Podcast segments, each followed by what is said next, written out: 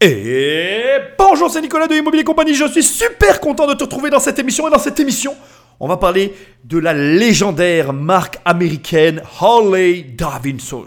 Et oui, alors tu ne le sais pas, j'ai une passion pour cette marque, mais je n'ai pas le permis moto, je ne vais pas te raconter ma vie. Il y a vraiment un modèle en particulier qui attire toute mon attention, mais ce n'est pas le propos de cette émission. Je te laisse euh, spéculer sur le sujet. Dans cette émission, ça va être très particulier. Je vais te poser une question que je vais te poser tout de suite et qui va être lancinante tout le long de l'émission. Elle va revenir quasiment en permanence. La question, c'est la suivante. Que fais-tu quand les temps sont durs? Qu'est-ce que tu fais si demain tu es confronté à des grandes difficultés dans ta boîte, comment tu vas faire pour les surmonter? Comment tu vas faire pour passer au travers? Qu'est-ce que tu as mis en place dans ta vie pour te permettre de survivre?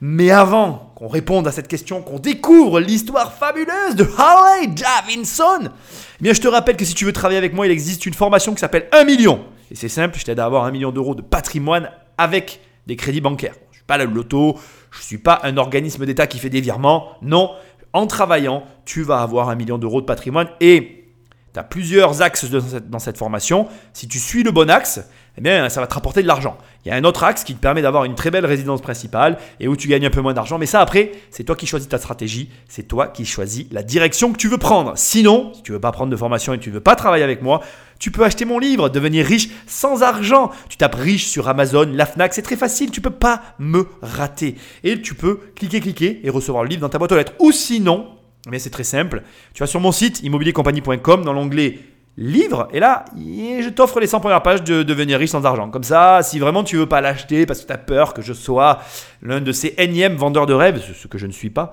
eh bien, euh, tu vas pouvoir voir que ce bouquin est un vrai bouquin. D'ailleurs, j'insiste, il n'y a pas de pub à l'intérieur. Bon, c'est ok, tu as tout ce qu'il te faut pour me contacter, me joindre. Je te laisse faire. Ah oui, non, dernier élément, et tu as l'habitude, prends le téléphone d'un ami et abonne-le sauvagement à cette émission, parce que c'est ce qui m'aide le mieux. Sinon, bah, je vous remercie encore et toujours d'être aussi nombreux, mais effectivement, tu me laisses des étoiles, un commentaire là où tu écoutes cette émission, et ça aide à référencer le podcast, parce que, ça ne se référence pas, et je t'en remercie.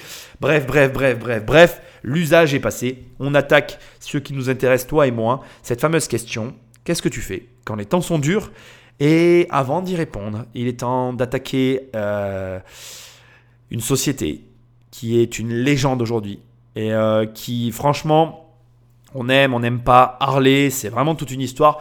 Je vais vraiment t'aider à en décrypter les mécanismes. Je vais vraiment t'aider à voir euh, du début jusqu'à la fin comment ils en sont arrivés là, les, les enjeux. Mais on reste attaché à la question. C'est vraiment le sujet de cette émission. Et sans plus de transition, Patrick, fais ton travail, appuie sur le bouton.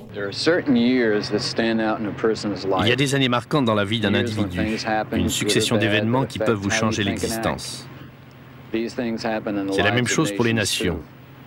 Pour les États-Unis, ça a été l'année 1903, le début de ce qu'on a appelé le siècle de l'Amérique. Les immigrants arrivaient dans ce pays mythique par centaines de milliers avec leurs rêves pour bagages. Tout semblait possible en Amérique.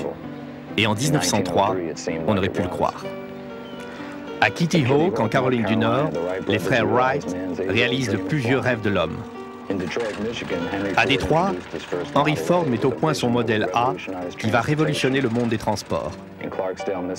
Dans le Mississippi, un certain Andy commence à chanter le blues, ancêtre du rock and roll. Et à Milwaukee, dans le Wisconsin, un groupe de jeunes réalise aussi un rêve.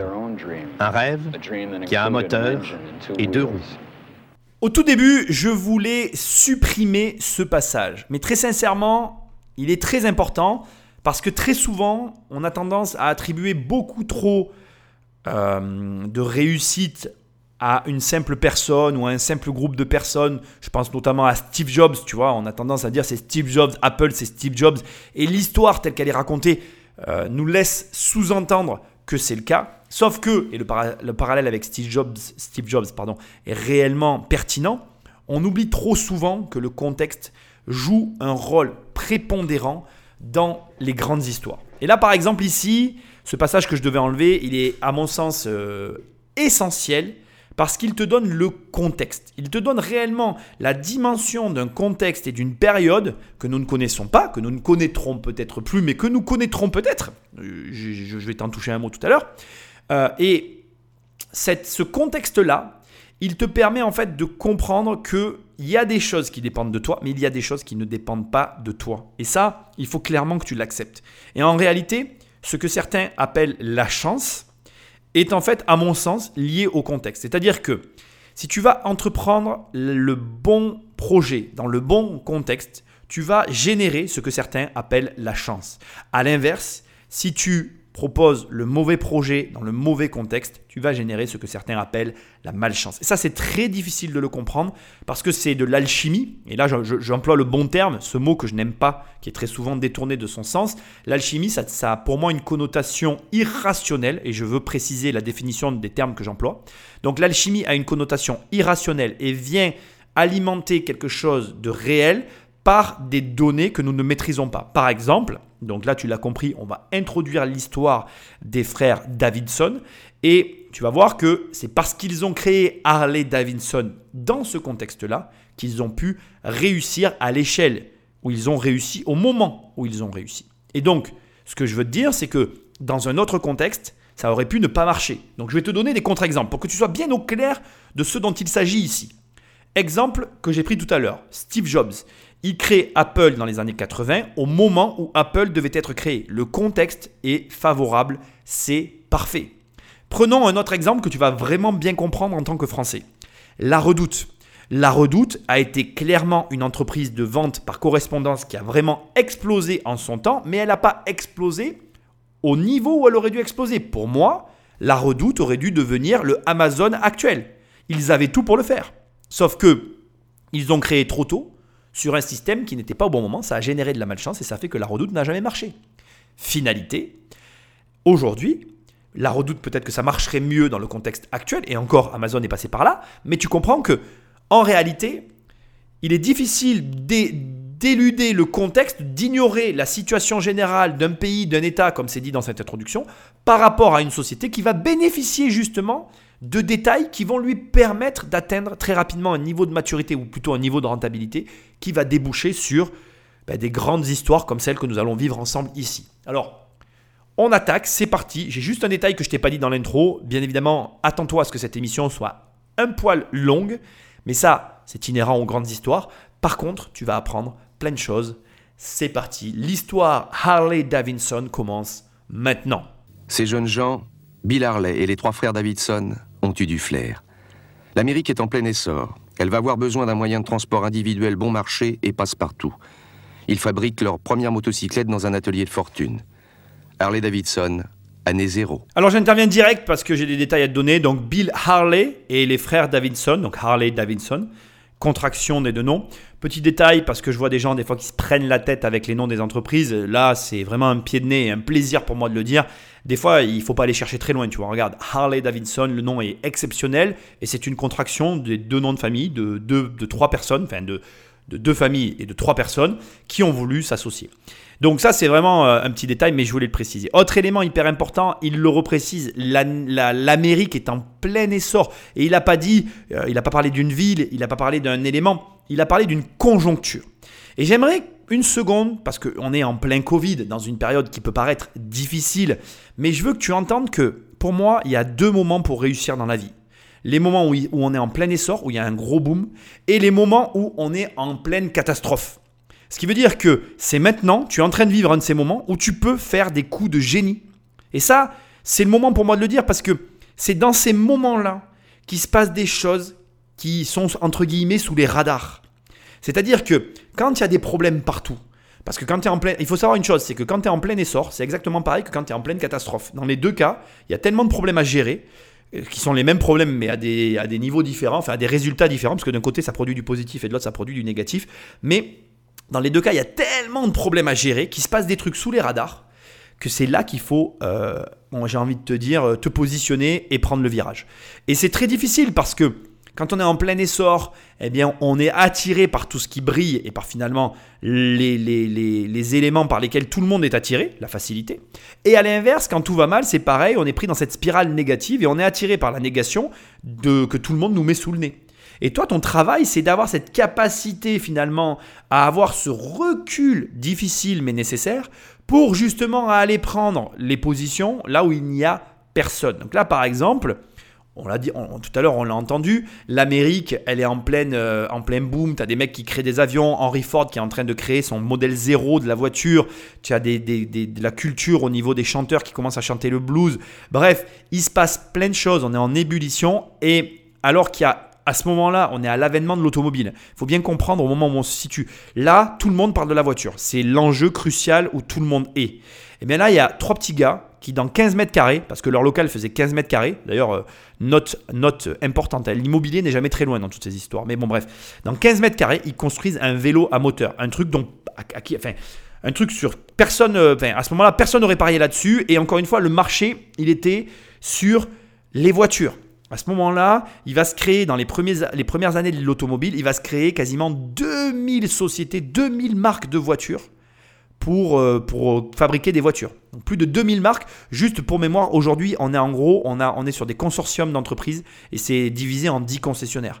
À l'heure actuelle, on est en 2021 quand j'enregistre cette émission été 2021. Aujourd'hui, tu as 10 grandes entreprises qui représentent des consortiums de marques, des regroupements de marques euh, d'automobiles, et elles sont 10 à se partager le marché de l'automobile mondial. Au début du siècle 1903, on a entre 1903 et 1930, jusqu'à ce que Henry Ford cannibalise le marché, on a 2000 euh, sociétés qui vont se créer, et donc euh, dans les 2000, il y en a énormément qui vont fermer. Et donc c'est là où se situe le marché. Et là, tu as trois petits gars qui se disent, bah, nous, on va faire des motos, ça n'existe même pas, on va faire des vélos avec un moteur.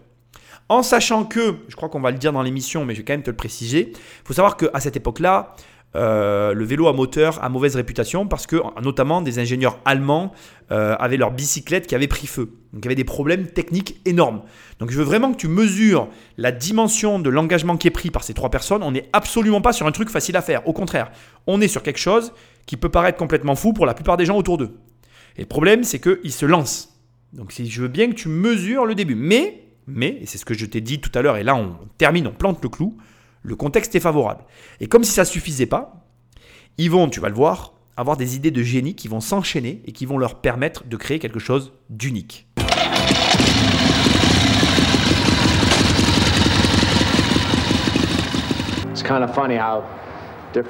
Bizarrement, dans chaque pays, les moteurs de moto sont différents. Sur les anglaises, Triumph, Norton, BSA, on a un moteur à cylindres verticaux. Les Allemandes, les BMW, autrefois les Sundaps, ont des cylindres à plat. Et les Américaines ont le bon vieux V-twin. Techniquement, une réussite totale. Il s'imbrique parfaitement dans le cadre sans prendre trop de place. Et il est très puissant. Et puis, il y a les vibrations et le bruit. Ça vous fait frissonner des pieds à la tête. Ici, on vient de nous passer finalement point par point la différence des motos entre les pays. Et c'est vrai que c'est amusant de se rendre compte que pour un résultat identique, il y a eu des technologies différentes. Mais ça, c'est un, point à la fois important, à la fois qui doit être pris avec des pincettes. Il y a de nombreuses raisons pour lesquelles, euh, on va le voir tout à l'heure, ces choix ont été faits. Par contre, il y a quelque chose d'intéressant, c'est que Harley en soi se démarque. Parce que Harley a fait un choix différent des autres et qui a la chance, parce que je vais employer le terme chance, de se marier parfaitement avec la moto. Ça aussi, tu vas le voir. Moi, ce que je veux que tu notes et que je trouve hyper important, c'est que ici, on a un élément différenciant. C'est-à-dire que ce que je trouve hyper intéressant dans ce passage, qui n'est pas terminé, que j'ai coupé en plein milieu, je m'en excuse, tu vas voir la suite, c'est que comme il le dit, on a une offre large, donc d'un produit identique, la moto. Les motos sont toutes les mêmes au départ, même si les puristes vont me dire Ah non, tu peux pas dire ça, c'est pas vrai. Si, c'est deux roues, un guidon, un moteur et ça roule. Ça, c'est la moto. Après, effectivement, il y a des subtilités que les puristes, enfin pour lesquelles les puristes vont avoir une sensibilité différente et en plus de la sensibilité, il y a la marque de fabrique qui crée toute la différence. Et pour moi, je dois le dire ici, Harley est réellement totalement différent des autres marques, mais à tous les niveaux. Et c'est intéressant parce que je trouve que les Harley, elles dégagent quelque chose que les autres marques ne dégagent pas. Et ça, euh, voilà, ça ne se, ça ne se, comment dirais-je, on peut pas le feindre, on peut pas tricher, on peut pas l'ignorer. Tu montres une Harley et euh, n'importe quelle autre marque de moto, n'importe qui, même quelqu'un qui ne s'y connaît pas, même quelqu'un qui n'aime pas les motos, il voit la différence. Et d'ailleurs, il y a beaucoup de gens qui disent que les Harley, ça n'est pas réellement des motos parce qu'il y a des particularités. Je vais en parler dans un instant. Mais ce que je veux te dire, et ça c'est je veux que tu le notes, quoi que tu fasses dans la vie, quoi que tu fasses dans la vie, il faut un élément différenciant. Mais on ne parle pas d'une différence subtile. Parce qu'encore une fois, je viens de te dire quoi? Je viens de te dire que tu prennes, d'ailleurs je ne l'ai pas bien dit, je vais le redire pour que ce soit bien mieux, bien mieux formulé, que tu prennes un puriste ou que tu prennes un néophyte, dans les deux cas, tu mets une Harley à côté de n'importe quelle moto, la Harley ressortira. Tu mets la Harley au milieu de toutes les motos que tu veux, la Harley ressortira. Donc on ne parle pas, souvent tu vas entendre des mecs qui vont te donner des conseils en disant ouais, il faut que tu sois différent. Non, non, il faut pas que tu sois différent. Il faut que tu sois tellement différent qu'au milieu de tous les autres, on ne voit que toi. C'est pas tout à fait pareil en fait. C'est pas une simple différence. C'est une différence tellement forte, tellement notable que la comparaison n'est pas possible. Et ça va être très important ce que je vais te dire, pour le pire comme pour le meilleur. Et tu vas voir que c'est tristement l'histoire de Harley d'ailleurs. Pour le pire comme pour le meilleur. Et donc ça veut dire que on ne cherche pas une différence.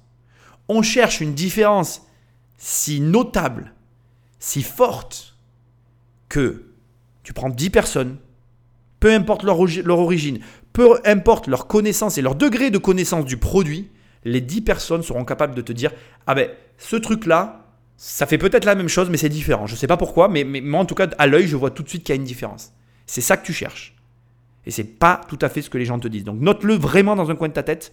Et surtout, ne l'oublie jamais. Le V-Twin, ça touche les gens à un niveau presque primaire. Le V de la victoire, le V de la paix, le triangle, la pyramide. Il y en a même qui voient une connotation érotique. En plus de ça, c'est un vrai bonheur à conduire. Alors pas étonnant que tout ça ait quelque chose de magique. Mais il n'était pas question de magie quand Harley a construit le premier moteur bicylindre en V. Le but, c'était d'avoir un moteur deux fois plus puissant. Et en 1909, on en avait bien besoin. Ici, il y a des choses fausses et il y a des choses vraies et je dois euh, rétablir la réalité. Je vais commencer par ce qui est faux. Quand il dit c'est un vrai bonheur à conduire, ça n'est pas vrai. Les Harley, c'est des tracteurs, c'est un rayon de braquage euh, de merde. C'est vraiment pas en soi, je veux dire sur le papier, si tu es factuel, si tu compares ça à d'autres motos, peut pas parler réellement d'un bonheur à conduire. Mais il dit à l'inverse, et c'est là que ça devient intéressant, euh, une Harley, quand tu l'allumes, il se passe un truc en fait. Et à partir de là, tu es embarqué dans autre chose. On n'est plus dans quelque chose de normal. Il se passe un truc qui est indescriptible. Et c'est voilà, c'est tout un univers, c'est tout un truc dont on ne peut pas discuter en fait. C'est soit tu as déjà allumé une Harley, soit tu n'en as jamais allumé une. Mais si tu y as goûté, tu reviendras jamais plus en arrière. Et voilà, j'ai rien d'autre à te dire en fait. Tout est là. Et c'est là où ça nous amène sur le point d'avant qu'il est, qu'il rapidement et que je trouve intéressant. C'est qu'en fait, quand il en parle, il te dit certains y voient quelque chose d'érotique, d'autres de mystique, d'autres y prêtent. Voilà, chacun a sa vision du truc. Et en, fait, Harley a réussi à construire autour de son produit une chose qui est très dure à construire. Il a réussi à entrer dans le cœur des gens pour une simple raison que tu vas découvrir dans cette, émission et dont je ne vais pas parler maintenant. Et qu'il est, en fait, je vais t'en donner un indice, c'est qu'il a laissé non seulement Harley Davidson a écouté ses clients, mais il les a laissés s'exprimer au travers de sa marque. Ça, il y a très peu de gens qui sont capables de le faire. Et, je laisse-moi te le dire, je ne peux pas te demander euh, d'arriver à ce degré de, de réalisation dans ton projet, peu importe ce qu'il est. Mais il faut que tu en prennes conscience. C'est-à-dire que la grande différence entre certaines marques et d'autres, c'est le niveau d'écoute Simplement ça pour l'instant. Après, on parlera de, vraiment plus dans les détails de ce qu'ils ont mis en place. Mais déjà, rien que le niveau d'écoute de la clientèle que tu peux avoir. Et ça aussi, euh, ça ne se. Ça peut pas se s'inventer en fait. C'est-à-dire que même si tu en prends conscience, il va falloir que tu pousses le bouchon le plus loin possible dans ce truc-là. Et, et, en vrai, même si je te l'expliquais, il y a des détails qui ne trompent pas. C'est comme ces PDG qui mettent leur numéro de téléphone portable sur leur email. Ça existe. Par exemple, je vais te donner un exemple, je suis totalement transparent. C'est quelque chose que je ne fais pas. Euh, j'ai tous mes clients au téléphone, c'est quelque chose que je fais, mais aujourd'hui, je n'ai pas franchi le cap de mettre mon numéro de téléphone sur tous les emails que j'envoie. Et c'est marrant parce que c'est un vrai débat en fait. Jusqu'où tu es prêt à aller? Il y a beaucoup de gens qui veulent beaucoup de choses sur cette planète. On a tous des désirs très différents. Mais pose-toi cette question Harley, je peux t'assurer, tu vas le voir, pour qu'il y ait des gens qui parlent d'érotisme, de mysticisme, qui, qui, qui, voilà, le V de victoire, ils y voient les pyramides, pour que les gens projettent sur un produit autant d'émotions, parce que là, tu es dans l'émotionnel. Il faut bien comprendre qu'il y a quelque chose qui a été fait, et cette chose-là, elle a été faite à un tel point que, encore une fois, la marque, elle est rentrée dans le cœur des gens. Et ça, c'est le même degré de réussite que quand une marque arrive à faire que le produit est le nom de la marque. Regarde Velux. Quand tu dis Velux, on parle de fenêtre de toit, de toit. Donc tu sais que un Velux, c'est une fenêtre de toit, mais en fait Velux, c'est pas le nom de la fenêtre de toit, c'est la marque Velux qui a créé le Velux. Ce qui veut dire qu'une fenêtre de toit, c'est une fenêtre de toit. Velux, c'est une marque d'un produit et ils ont réussi à tellement entrer dans la tête des gens que maintenant quand tu dis Velux, ben en fait, tu penses au Velux que tu mets dans ta maison. Mais si tu veux mettre un Velux dans ta maison, tu vas appeler Velux. Sauf que tu pourrais appeler, euh, comment il s'appelle Grofilex par exemple. Grofilex, c'est une marque concurrente qui, fait des qui font des Velux. Mais euh, voilà, tu vois, à ce stade-là, quand le nom de ton produit devient, enfin, quand le nom de ta marque devient le nom du produit, tu n'as plus besoin de faire de pub, tu n'as plus besoin de rien faire. Et Harley ont réussi. Et c'est pas un hasard, comme il le dit. Et d'ailleurs, il finit là-dessus, il dit, et ça c'est une réalité, si aujourd'hui le moteur, le, Bitwin est devenu ce qu'il est devenu, au départ, il n'avait pas cet usage-là. Et il n'y a pas longtemps, j'ai parlé euh, avec euh, Paco, si tu m'écoutes d'ailleurs, Paco, je te, fais un clin d'œil. On discutait de ça et, on, parlait en fait des problèmes des ingénieurs. Il y a beaucoup d'ingénieurs, mais même pas des programmeurs, pardon. On parlait du problème des programmeurs. Le problème qu'ont les programmeurs et la raison pour laquelle il y a des programmeurs qui créent des boîtes et qui n'y arrivent pas, c'est parce qu'ils n'acceptent pas qu'ils ont codé un produit et que les personnes qui utilisent le produit le détournent de son usage premier. Et ça aussi, c'est quelque chose de très difficile parce que, euh, voilà, tu peux très bien euh, créer quelque chose, le mettre sur le marché et te rendre compte que les gens ne l'utilisent absolument pas euh, par rapport à ce, pourquoi ça a été créé. Par exemple, je vais te donner un exemple, le Bitcoin. Le Bitcoin a été créé pour révolutionner la monnaie. Aujourd'hui, je suis désolé de te le dire, c'est en train de devenir un outil de, spéculation. Ça n'est absolument pas en train de devenir ce il, tendait, enfin ce à quoi il était destiné d'être. Alors attends, l'histoire du Bitcoin n'est pas terminée, mais pour l'instant, de mon point de vue, le Bitcoin n'est qu'un outil de spéculation. Ça n'est pas aujourd'hui la monnaie universelle qu'il était destiné à devenir. Est-ce que c'est bien, est-ce que c'est mal? Je n'ai pas la réponse. J'analyse simplement ce qui se passe. Donc, finalité, le Bitcoin avait au départ un usage qui était je veux être puissant parce qu'à l'époque on avait besoin de puissance. Il a été détourné de son axe et aujourd'hui on, voue un culte au Harley aussi et beaucoup à cause ou grâce au moteur de la Harley. Maintenant la question c'est comment cette marque a réussi à créer cet engouement qui dépasse l'entendement. Harley et les Davidson avaient vu juste. La moto devient le fer de lance de l'économie américaine. Elle coûte trois fois moins cher que la plus modeste automobile et surtout, elle vous conduit n'importe où avec ou sans route. Les petits commerçants comprennent vite le côté pratique du deux roues et du triporteur qui permet tous les types de livraisons. Les familles ont trouvé un moyen de transport économique et les jeunes célibataires un engin pas cher pour faire les fous. Je trouve très ironique ce, passage quand tu sais qu'aujourd'hui, euh, il y a des Harley qui coûtent le prix d'une voiture. Mais c'est marrant de voir qu'à l'origine, en fait, financièrement, c'était plus intéressant que tout ce qu'il pouvait y avoir sur le marché. Et tu vois que l'opportunité de marché s'est présentée à eux très rapidement, puisqu'il permettait aux familles modestes d'avoir accès à un véhicule pour se déplacer, là où les voitures ne pouvaient absolument pas aller en termes de tarifs. Là, on est vraiment dans une période charnière, puisque on a un boulevard qui s'est ouvert devant eux. Les voitures arrivent à peine, elles coûtent extrêmement cher. Ça me rappelle par exemple de mon temps quand les écrans plats sont arrivés. Les premiers écrans, plats que j'ai vus, ils coûtaient 15 000 euros. Alors en plus à l'époque, je ne sais pas si tu imagines, c'était vraiment euh, super cher. Et il n'y avait que les personnes qui avaient de l'argent qui se les payaient bien sûr. Et puis petit à petit, ça s'est démocratisé. Et aujourd'hui, euh, une télé, ça coûte rien. Alors il y a tous les prix, je sais, il y en a qui vont les, les, grands fans vont, vont crier au scandale. Mais sache que Harley, c'est pareil. À l'époque, c'était comme ça. Quand tu vois les prix de Harley aujourd'hui, tu as des Harley à 15, 20, 1000 euros. C'est assez ouf le prix d'une Harley par rapport au prix des motos standards. Mais bon, bref, ça c'est des détails, on va le voir plus tard. Ce que je voulais que tu notes, c'est que au tout début, Harley, c'était vraiment le véhicule bon marché. Et comme tu peux le voir, en fait, quand tu crées quelque chose d'innovant, tu trouves aussi ta place sur un, marché qui est en création. Et donc, l'histoire Harley Davidson a commencé sur des chapeaux de roue, en fait. Et ça aussi, il faut le noter. C'est-à-dire qu'en gros, ils créent leur modèle, ils commercialisent et bim, ça se vend euh, rapidement ce qui fait que la marque est lancée. En 1910, il y a déjà 86 000 motocyclettes aux États-Unis. Harley Davidson n'est plus seul sur le marché, mais les quatre associés sont prêts à affronter la concurrence. Avant de voir leur stratégie de développement, j'ai envie un peu de te donner des grands chiffres euh, d'automobiles, de voitures, enfin tu sais, de, voilà, tu vois, de, qu'on parle un peu voiture, etc. Alors, en 2000, alors je te donne les chiffres que j'ai trouvés, etc. Euh, voilà. En 2018, euh, en France, il y avait 39 millions de véhicules. Concernant les motos, on estime entre 2,3 et 2,5 millions de motards en France pour 4 millions de véhicules en circulation. Ce qui veut dire que tu as un nombre de personnes qui ont le permis mais pas de véhicule, et donc puis il y a un renouvellement de parc, etc. Tu as compris le truc. Ensuite, on a les grands chiffres que j'ai trouvés au niveau mondial, il y a 253 millions de voitures particulières dans l'Union européenne, 121 millions de voitures particulières aux États-Unis et 116 millions de voitures particulières en Chine.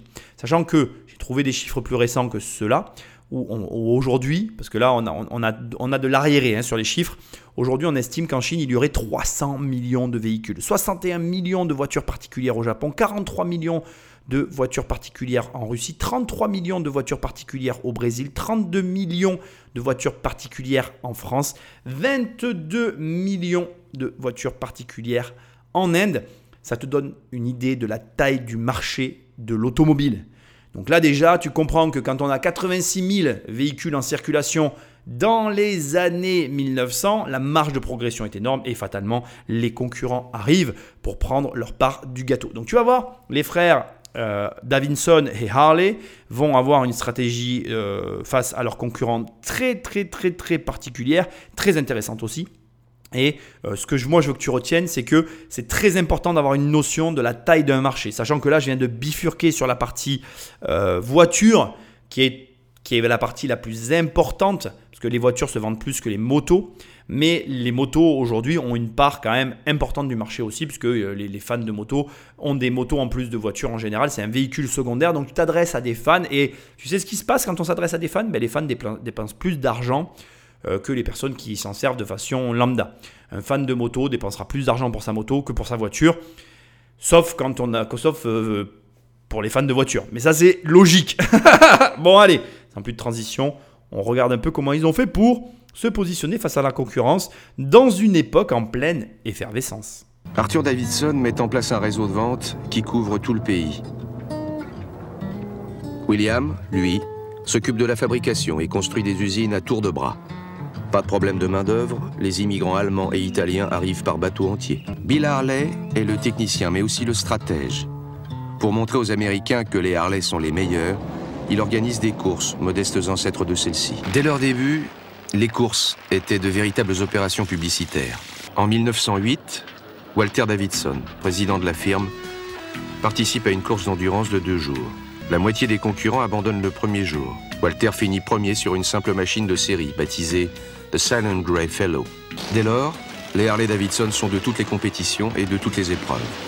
Course sur route, sur piste, hors piste, cross-country, rallye en plein désert, ascension sans filet. Harley a maintenant ses coureurs, ses héros, présents sur tous les circuits. Et apparemment aucun rival, jusqu'au jour où une autre firme se distingue, Indian.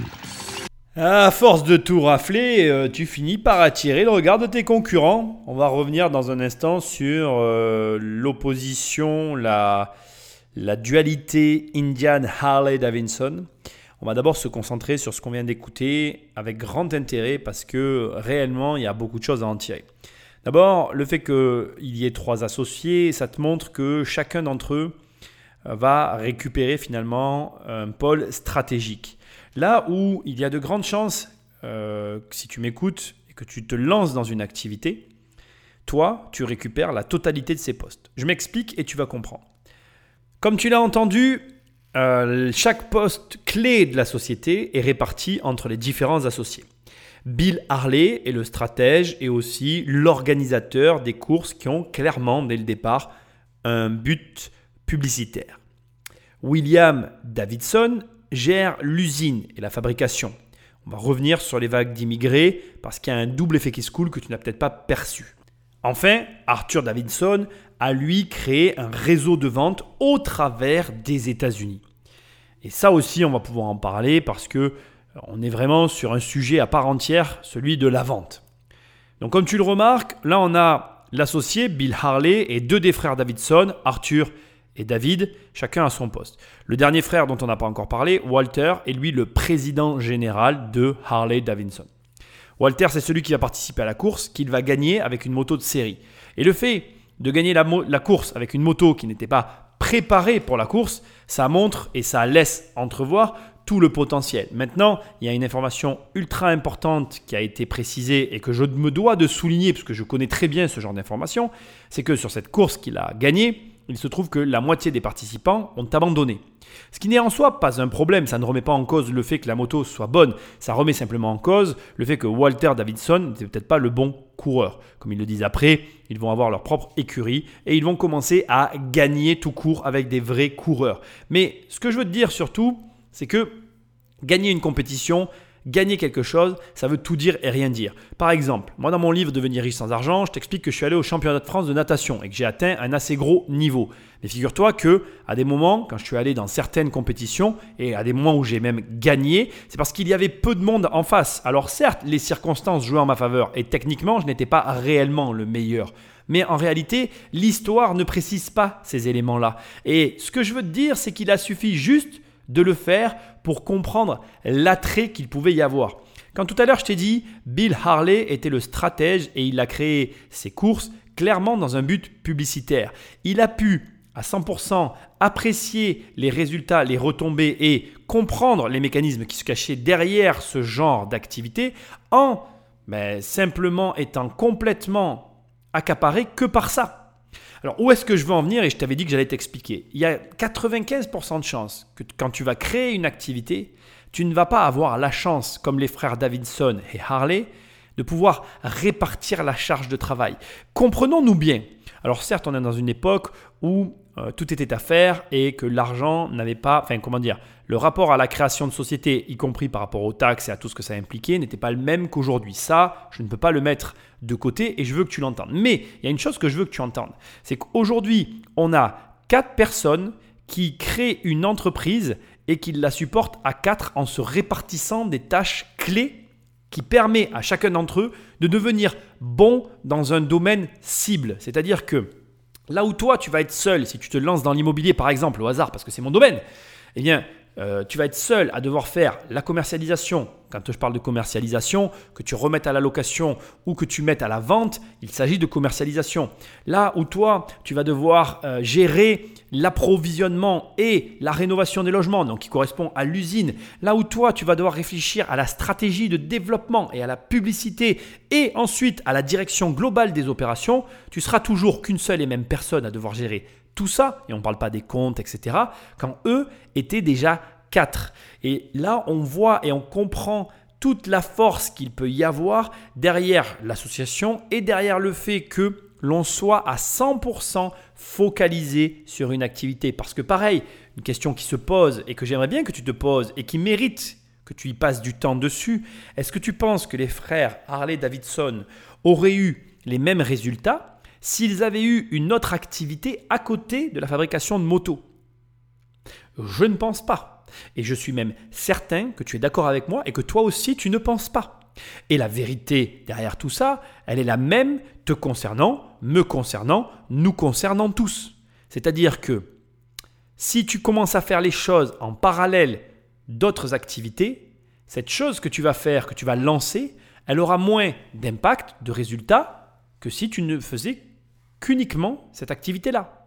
Je vais encore te le dire dernière fois autrement pour que ça rentre bien dans ta tête, si tu rêves de vivre de l'immobilier, arrête tout et vis de l'immobilier. C'est sans doute le conseil le plus what the fuck que tu aies jamais entendu, mais c'est sûrement le meilleur.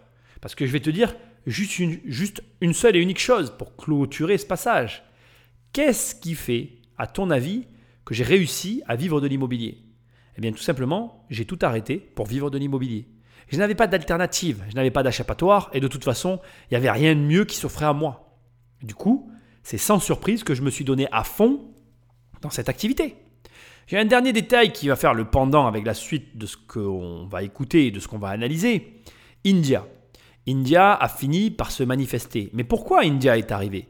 Pourquoi sur un marché où tu es seul, il finit par y avoir des concurrents? Parce que les gens te voient gagner de l'argent. C'est un mécanisme naturel en fait. Si demain, tu découvres que j'ai une activité annexe, alors, je te rassure, hein, ce que je vais te dire là euh, n'a rien à voir avec la vente de formation. Je n'ai absolument pas honte de le dire. Moi, la vente de formation, c'est le troisième euh, point de revenu chez moi. C'est-à-dire qu'en premier, euh, c'est l'achat-revente. En deuxième, c'est le locatif. Et la vente de formation, en termes de chiffre d'affaires, elle est troisième. Donc, ça veut dire que et le locatif et l'achat-revente me rapportent plus que la vente de formation. Mais imaginons que tu découvres que j'ai une quatrième activité et que ce soit celle-ci qui ait fait ma fortune. Imaginons que tu découvres, j'en sais rien, que je vende des cravates très particulière et que c'est la, vente de cravates qui m'est rendu riche. Et que tu te rendes compte que je suis le seul à faire ça.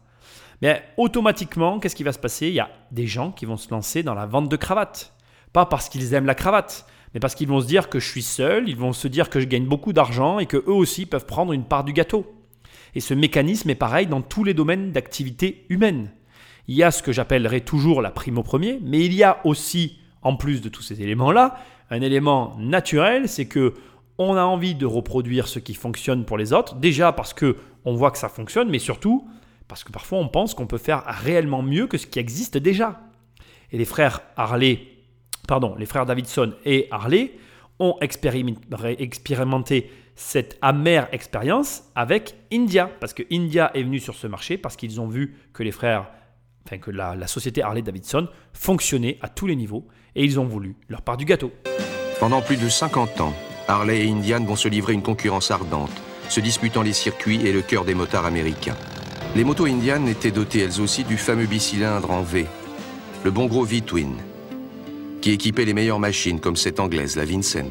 Autre star des années 20, la Rolls des motos, la Brath Superior, garantie 160 km à l'heure.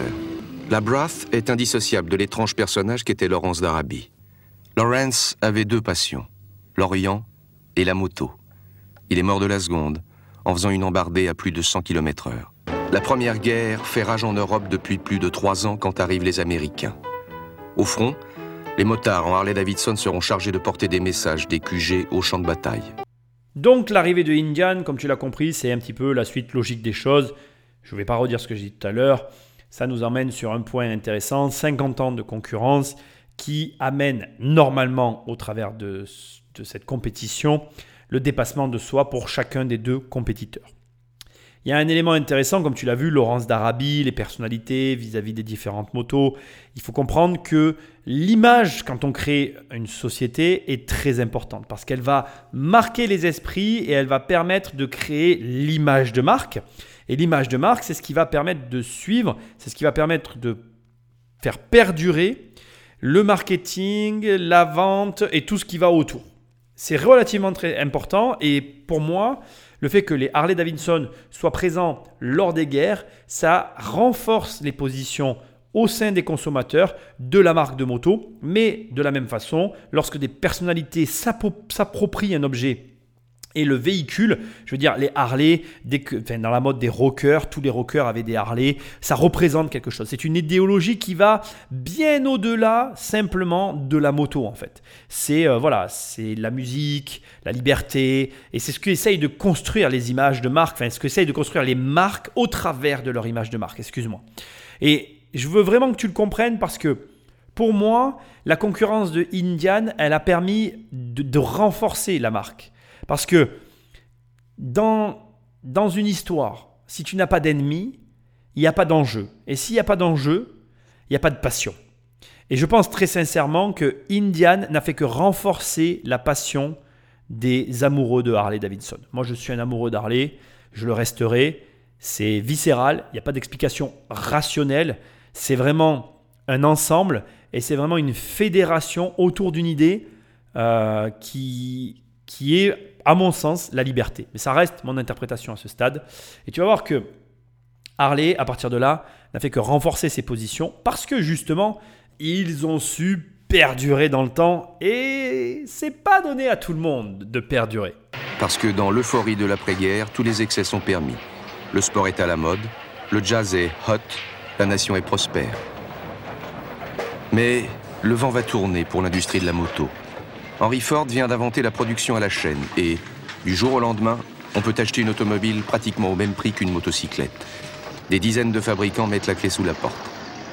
Harley parvient à trouver de nouveaux débouchés. Les services postaux et, avec la prohibition, la police. La police a choisi la moto des bootleggers. Les hors-la-loi roulent en Harley, les flics les poursuivent en Harley. Commence la course-poursuite dont le succès au cinéma ne s'est jamais démenti. En même temps que l'horreur de la guerre, les jeunes soldats américains ont découvert les joies de la moto. À leur retour, ils fondent un club de motocyclistes. La moto loisir est née.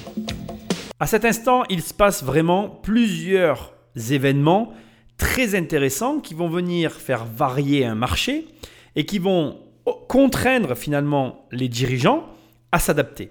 Alors bien évidemment, comme tu l'as compris, Henry Ford, avec l'industrialisation, crée et modifie complètement le rapport à l'automobile. Rapport que tu as vécu de ton vivant avec les écrans plasma. J'aime raconter cette histoire. Au début des années 2000, euh, la dalle plasma Sony était à 15 000 euros. Même aujourd'hui encore, à 15 000 euros un écran plasma, je pense que tu réfléchirais à te l'acheter. Et je ne parle pas d'écran de luxe, hein. on parle simplement du seul écran disponible à cette époque-là, pour que finalement euh, on tombe aujourd'hui à des dalles d'écran plasma qui coûtent environ 100 euh, balles neuves, euh, bas de gamme dans les magasins, les supermarchés, un petit peu n'importe où. Ce qui est vraiment intéressant, c'est de voir que finalement tout système, toute société, tout produit repose toujours sur le même mécanisme, c'est-à-dire qu'au départ, on s'adresse à une élite qui va avoir les moyens, petit à petit la technologie se développe, rendant l'offre accessible à tous jusqu'à ce que le produit, s'il en a la carrure, s'il en a la vocation, devienne un produit grand public. Alors bien évidemment, on va pas se mentir, tous les produits ne finissent pas comme ça, mais l'automobile était voué à devenir un, comment je dirais, un produit de grande consommation. Et c'est facile de comprendre, surtout à l'époque à laquelle on vit aujourd'hui, que c'est un enjeu considérable. Mais ce qui est intéressant ici et dans cette émission, c'est la position de Harley. Et réellement, comme on te le dit, l'après-guerre, les 30 glorieuses, le moment où l'automobile, la consommation bat son plein, et Harley Davidson ramasse. Harley Davidson connaît une crise à un moment donné où quasiment toutes les activités du monde se portent à merveille, Harley Davidson est dans l'œil du cyclone. Ça, doit t'amener à une réflexion hyper importante et que, voilà que tu viens de faire qu'entendre tout le long, c'est comment toi t'aurais fait. Est-ce que aujourd'hui dans ta situation, si tu as une entreprise, tu es capable de traverser une crise? Est-ce que demain tu seras capable? Est-ce qu'à tout moment tu agis et tu gères ta société pour pouvoir traverser toutes les situations qui se présentent à toi? Alors tu ne peux pas me répondre, et ce n'est pas ce que je cherche à faire. Ce que je cherche à te montrer, c'est même pas à te faire répondre, c'est à te faire réfléchir sur ton comportement. Parce que ton comportement implique que tu puisses répondre oui ou non à cette question. En réalité, sur le passage que je viens d'évoquer, on n'aura pas réellement ce qui s'est passé pour les Harley pour Harley Davidson, pour euh, Harley, pour Bill Harley, David, Arthur et Walter. Mais ce que tu peux comprendre et ce qui est induit en filigrane, c'est que allant, en allant chercher pardon, des marchés publics, ils ont réussi à faire face. Alors, cette démarche qui consiste tout simplement à continuer de vendre son produit malgré ce qui se passe est une démarche de secours. Et ce n'est pas, à mon sens, la meilleure démarche. Je m'explique. C'est-à-dire que si tu te retrouves dans une situation difficile et que pour passer la crise, tu te retrouves à pervertir le produit, parce que peut-être que euh, Walter, président de Harley Davidson, ne voulait absolument pas vendre ses voitures aux policiers. Eh bien, il faut te dire que si tu le fais, c'est parce que tu le fais pour survivre. Et dans ces cas-là, tu pervertis ton idée de ce que tu voulais faire. Et ça, je te demande réellement d'y réfléchir parce que il faut avoir le luxe de pouvoir se dire non, je ne le ferai pas, j'ai les moyens d'atteindre. Et c'est pas tout le monde qui peut le dire. Et ça, c'est lié à ton comportement de gestionnaire de l'entreprise et non pas à la conjoncture ou à la situation. Autre élément très important que je veux quand même te dire, euh, il y a chez Harley une gamme de motos qui a connu pendant très longtemps en fait euh, une comment je vais dire euh, une difficulté de vente et c'est précisément lié à cette période puisque les motards de la police étaient essentiellement équipés de ce type de Harley, les flats, et du coup beaucoup de gens ne voulaient pas les acheter parce qu'en fait ils avaient l'impression d'avoir les motos de la police et, tout le monde aux États-Unis avait vu euh, la police mettre des PV avec ce type de véhicule et comme je te disais tout à l'heure, je te parle de ça pourquoi? Pour te faire le pendant avec ce que je te disais tout à l'heure sur l'image de marque, l'image de marque est réellement très importante. Elle influencera ton produit du début jusqu'à la fin, même par-delà ta vie si tu viens à décéder et que ta marque perdure. Parce que ce que tu vas apposer sur le produit que tu vends, ça peut rester et être indélébile. Et ça, voilà, je veux que tu l'entendes parce que euh, des fois, on ne se rend pas bien compte en fait que nos choix peuvent résonner par-delà le temps, par-delà tout un tas d'éléments. Donc, euh, c'est intéressant de voir que ils ont connu une crise à un moment donné où il n'y avait pas de crise. Ils ont su rebondir en vendant finalement sur du marché public, à des, parce que du marché public aux États-Unis, euh, voilà, c'est un petit peu particulier, mais bon, bref, je ne vais pas rentrer dans ce détail. Bref, ils ont vendu leurs véhicules à la police, à la poste, à des organismes euh, plus conventionnels pour réussir à traverser une crise qui a été relativement difficile pour eux, euh, tout en sachant que bien évidemment leur histoire ne s'arrête pas là et que tu vas voir les aléas liés à leur image de marque va continuer de leur coller à la peau et va aussi leur générer un lot de problèmes, à mon avis, auxquels tu ne penses pas. Un tiers de la population américaine est au chômage. Plus personne n'a de quoi acheter l'essence. Et l'industrie de la moto est mourante. En 1931, seuls Harley et Indian parviennent à surnager. Harley se tourne vers l'étranger et c'est ce qui la sauve. On trouve les Américaines aux quatre coins du monde, de la Terre de Feu à la jungle de Rangoon. Ironie des choses, la mode des Harley prend mieux que partout ailleurs dans un pays qui, depuis, a envahi le marché mondial. Les premières exportations de Harley au Japon remontent à 1923. Un tremblement de terre vient de détruire presque tout le réseau routier, la moto est le seul moyen de transport possible. En 1929, Harley expédie au Japon une usine clé en main. Les Japonais fabriqueront leurs propres 1200 cm3 sous le nom de Rikuo. Au milieu des années 30, toutes ces belles machines seront transformées pour le combat. Le monde est à nouveau au bord de la guerre. Attends, attends, attends, n'allons pas trop vite. Alors je pense que j'ai oublié de te le préciser, mais tu l'as compris. On, est, on a tout à l'heure, on parlait de guerre, on parlait de la Première Guerre mondiale. Là, on est à l'entre-deux-guerres. On va re-attaquer sur la Seconde Guerre mondiale parce que quand il n'y en a plus, il y en a encore. Et c'est vraiment intéressant parce que la crise de 29 qui a complètement asséché, appauvri l'économie, met à genoux le peu euh, d'argent qui restait pour permettre, comme ça vient d'être dit là, aux gens d'acheter de l'essence. Là encore aussi, tu pourrais y voir une étrange similitude avec ce qui est en train de se passer, l'essence étant au cœur des enjeux de la population, parce que bien évidemment, toi, moi, toutes les personnes, on a besoin d'argent pour pouvoir se déplacer. Les déplacements restent essentiels dans l'activité humaine. Les êtres humains se déplacent. Pour moi, je l'ai toujours dit, la société moderne, le cœur de la société moderne, c'est les véhicules, même au-delà de l'argent d'ailleurs. Hein. On peut croire que l'argent est roi, mais retire les véhicules, donc tout ce qui est avion, voiture, train de la société moderne, et tu te rendrais vraiment vite compte que tout ça ne tiendrait pas très longtemps. On a besoin de se déplacer pour pouvoir permettre les flux financiers que nous connaissons. Mais je ne vais pas m'égarer, je vais me recentrer sur la discussion que nous sommes en train d'avoir autour de Harley. Il y a un élément hyper intéressant que je veux que tu comprennes, c'est qu'à la fin de ce passage, on nous parle bien évidemment de la Seconde Guerre mondiale qui approche avec la naissance d'un nouveau conflit. On est en train de s'en approcher dangereusement. Et tu comprends bien que tout ça va être donc euh, réorganisé autour de la guerre. Mais avant ça, Harley se tourne pour se sauver vers l'internationalisation. J'aimerais attirer ton attention sur un point fondamental que je veux que tu aies en tête. C'est le suivant. Quand tout va mal, quand tout va mal, est-ce que toi, tu serais capable d'investir? C'est une vraie question que je veux pas que tu prennes à la légère et que je vais légèrement contextualiser assez rapidement parce que l'émission va durer très longtemps, je pense que tu l'as compris, mais je veux bien que tu l'intègres. Imagine que tu as des difficultés financières, que tout va mal, que l'accès à l'argent est compliqué de par tes difficultés, que la conjoncture ne joue pas en ta faveur, qu'aller voir un banquier pour lui demander de l'argent est aussi quelque chose de compliqué. Bref, tout va mal autour de toi.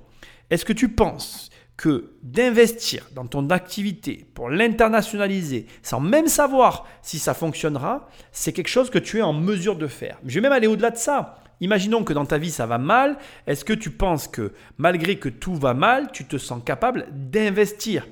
Je te parle de ça pourquoi? Parce que c'est réellement un enjeu que je veux que tu rentres dans ta tête. L'investissement est la clé de la réussite, ça je pense que tu l'as compris, surtout si tu m'écoutes, je ne vais pas revenir là-dessus, mais L'investissement, quand tout va mal, c'est sans doute l'investissement le plus dur à faire, c'est le plus complexe à mettre en place et pourtant c'est celui que tu dois faire. Harley s'est sauvé grâce à l'export, en exportant ses modèles à l'extérieur de, sa, de, de son territoire, en allant chercher, en allant, en allant conquérir de, nouveaux, euh, de nouvelles clientèles, de nouveaux marchés sur des, sur des zones qu'il ne connaissait pas.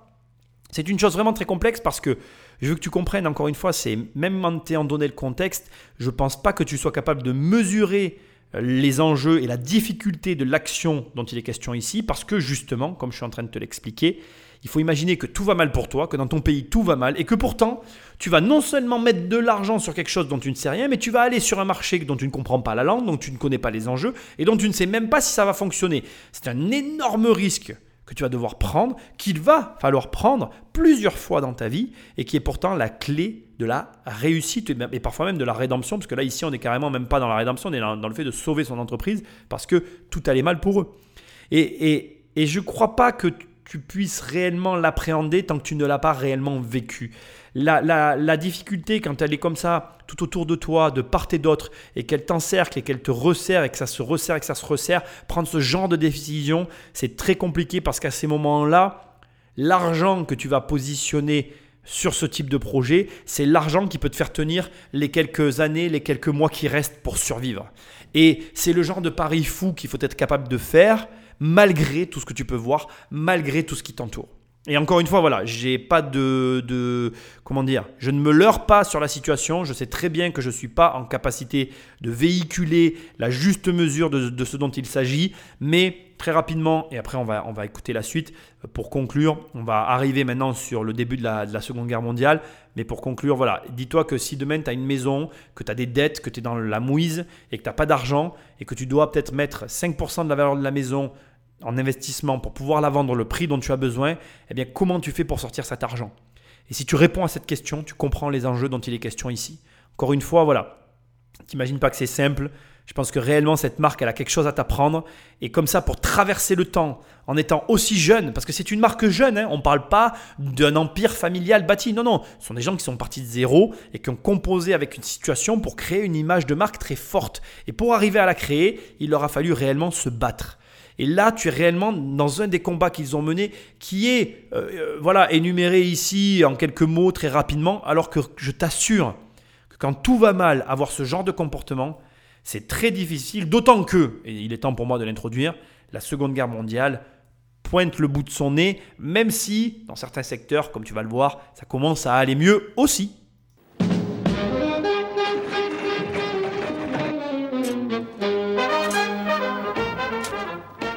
La nation se remet au travail et les Américains recommencent à s'amuser. On relance la mode du rallye moto. Clark Gable, Ward Bond et bien d'autres vedettes d'Hollywood roulent en Harley Davidson. Et elle-même devient star de cascade et de films comiques. 1942. Harley Davidson va participer cette fois encore à l'effort de guerre américain en vendant à l'armée des modèles de série modifiés à des fins militaires. Les motards sont mandatés pour toute mission impossible dans n'importe quel domaine. Maintien de l'ordre, reconnaissance, communication, ravitaillement. Et ces missions ne sont pas l'apanage des hommes. En 1943, un escadron féminin est constitué pour acheminer des messages urgents et des médicaments. Harley Davidson revient de la guerre plus puissant que jamais. Son ultime concurrent, Indian, qui a dû vendre toute sa production à l'armée, est en train de sombrer. Pour moi, il y a un double effet qui se coule et on est réellement même dans l'effet cumulatif et non pas dans l'effet isolé. Ici, comme c'est sous-entendu, Harley sort plus puissant que jamais de la guerre. Alors oui, les guerres ont renforcé l'image de Harley, forcément. Euh, si demain je te montre une bécane et je te dis avec ça ils ont gagné la guerre, bon bah tu te dis euh, ok le truc est fiable quoi, je, je, je l'apprends, je vais survivre. Et ça, ça va au-delà du message marketing. Tu aurais voulu le faire que tu n'aurais pas réussi. C'est un contexte qui a permis ça. D'ailleurs c'est assez amusant parce que tout le long euh, de, de, cette, cette, aventure que nous sommes en train de vivre. Indian, qui est présente maintenant depuis 2-3 passages que j'analyse, n'a pas été mentionnée comme étant la moto référence euh, lors de la Seconde et Première Guerre mondiale. pendant la Première, je ne pense pas parce qu'il n'était pas présent. Lors de la Seconde, je crois que c'est plutôt lié euh, au, choix de Harley, qui a été de vendre finalement à la police, aux postiers et à différents organismes de, ce, de cet acabit euh, qui, leur ont valu, à mon avis, la facilité pour accéder. Mais ça, je ne le sais pas, je n'ai pas fait de recherche là-dessus. Et je t'avoue que ce n'est pas l'enjeu ici. Ce que j'essaye de te montrer, c'est que pour moi, l'effet cumulatif, il se cumule donc d'un côté avec les stars d'Hollywood qui décident de se déplacer en Harley, et de l'autre côté, le fait que la moto se retrouve aussi présente euh, au niveau de la guerre. Essaye d'imaginer une seconde, euh, dans une époque qui commence à s'informer de façon médiatique, puisque là on est à l'orée euh, de l'ère médiatique que nous connaissons aujourd'hui. Hollywood commence à étendre son emprise sur le monde. la Seconde Guerre mondiale, tu n'es pas sans le savoir, les communications radio étaient privilégiées. Et il y avait quand même à ce moment-là, on a des images d'archives, il y a commencé à y avoir des vidéos. Donc ce que j'essaye de te dire, c'est que globalement, l'image telle que nous la connaissons aujourd'hui, quand je dis l'image de marque, aujourd'hui on pense à la pub et tout ça, c'est la naissance à ce moment-là euh, de l'histoire de ce type de communication. Et donc Harley a su en bénéficier indirectement sans le vouloir, de par sa présence sur le front et de par sa présence dans tous les médias qui existaient à ce, moment-là autour d'Hollywood, qui couvraient la vie des Américains à Hollywood. Et donc, pour moi, ici, on est sur un renforcement involontaire d'une marque de par ses différents choix, qui lui ont permis de traverser, ou en tout cas de ressortir de la situation difficile dans laquelle ils étaient, involontairement, parce qu'encore une fois, ils ne l'ont pas voulu. Là aussi, il faut que tu comprennes que la chance joue un rôle important dans ta vie. Alors, je suis la première personne à préférer la chance au destin, mais moi je suis quelqu'un qui aime dire la chance est une de mes compétences et je t'invite à adopter la même philosophie, c'est-à-dire que tu ne maîtrises pas la chance, tu ne la maîtriseras jamais. Mais tu peux en être l'instigateur, le provocateur. Tu peux être celui qui va permettre à la chance de se manifester dans ta vie. Et pour ça, encore une fois, ce ne sont que les actions que tu poseras qui te permettront d'arriver au résultat. Harley ont vécu leur, Harley Davidson, les frères, les frères Davidson et Bill Harley ont provoqué leur chance en prenant des décisions parfois difficiles, parfois faciles, et en suivant un tracé qui n'était pas évident. Encore une fois, ce que tu dois retenir de cette marque, c'est qu'elle est récente, que son histoire est courte par rapport à l'histoire d'autres marques, et que donc on a vraiment des personnes qui ont vécu des histoires rapides avec des fluctuations rapides qui les ont influencées directement. Donc garde en tête que ce sont les opportunités que tu saisis qui créent et qui font que oui ou non, tu vas avancer plus ou moins vite. Maintenant, on va revenir sur un moment qui est pour moi fondamental dans l'histoire de Harley. Un moment qui va marquer un tournant qui, va, pour moi, alors là vraiment, je suis même pas sûr que, que ce qu'on va écouter là maintenant ait été volontaire de la part de qui que ce soit au sein de l'entreprise.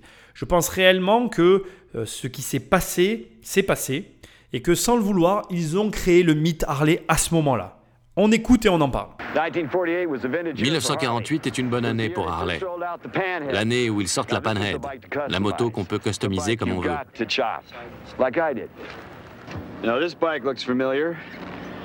Celle-ci, on la connaît bien. La selle inclinée à 40 degrés, la fourche allongée, le réservoir en goutte d'eau. C'est le chopper. Son nom vient du verbe to chop, qui veut dire tailler à la hache. Quand les GI sont revenus à la fin de la guerre, ils ont commencé à tailler dans leurs bécanes pour qu'elles soient plus légères. Ils enlevaient un phare, ils enlevaient les garde-boue ou les freins avant. L'idée, c'était de l'alléger pour qu'elle aille plus vite. Quand j'ai dessiné celle-là, Captain America, j'avais autre chose en tête. On voulait quelque chose qui ait du style, on voulait être cool. Ce concept cool est apparu en fait dès la fin des années 40, à la suite d'un incident qui a chamboulé le monde de la moto. Hollister, Californie, juillet 1947. Un rallye de moto dégénère. Une bande de jeunes motards revenant juste de la guerre se déchaîne. Sous les yeux horrifiés des honnêtes gens, ils descendent la rue principale à tombeau ouvert et dévastent un saloon. Montés en épingle, l'événement affole les populations. En une nuit, les motards, ces petits jeunes qui s'amusent, sont devenus des voyous. Je te le dis tout de suite, on va parler de ce côté voyou, bad boy dans un instant. C'est la suite et c'est la fameuse image qui colle à la marque et qui fait que ça va être compliqué pour eux. Mais on va revenir sur le passage qu'on vient d'écouter avec la sortie de la première moto customisable. Là encore pour moi, on a la recette de la réussite. Et la recette de la réussite, elle est très simple. Tu l'as écouté jusqu'à maintenant. La première des clés de la réussite, c'est de traverser le temps. Et pour traverser le temps, tu es au bon endroit et il va falloir que tu apprennes à investir, à gérer ton argent pour faire face à tous les aléas. Déjà à ce stade, avec tout ce que tu as écouté, pose-toi juste une question. Est-ce que toi, dans ta situation, tu aurais été capable de faire face à tout ça? Alors si tu es salarié, tu ne peux pas répondre parce que tu as opté pour la régularité des revenus. Mais si tu as ton compte, tu comprends très bien ce que je veux dire. Parce que quand tu as des revenus irréguliers et que tu ajoutes à ça une irrégularité de contexte, c'est-à-dire un climat euh, compliqué à, gérer, comme par exemple des guerres, est-ce que toi, ta société, elle est capable de faire face à une guerre et d'avoir une absence de revenus pendant X mois?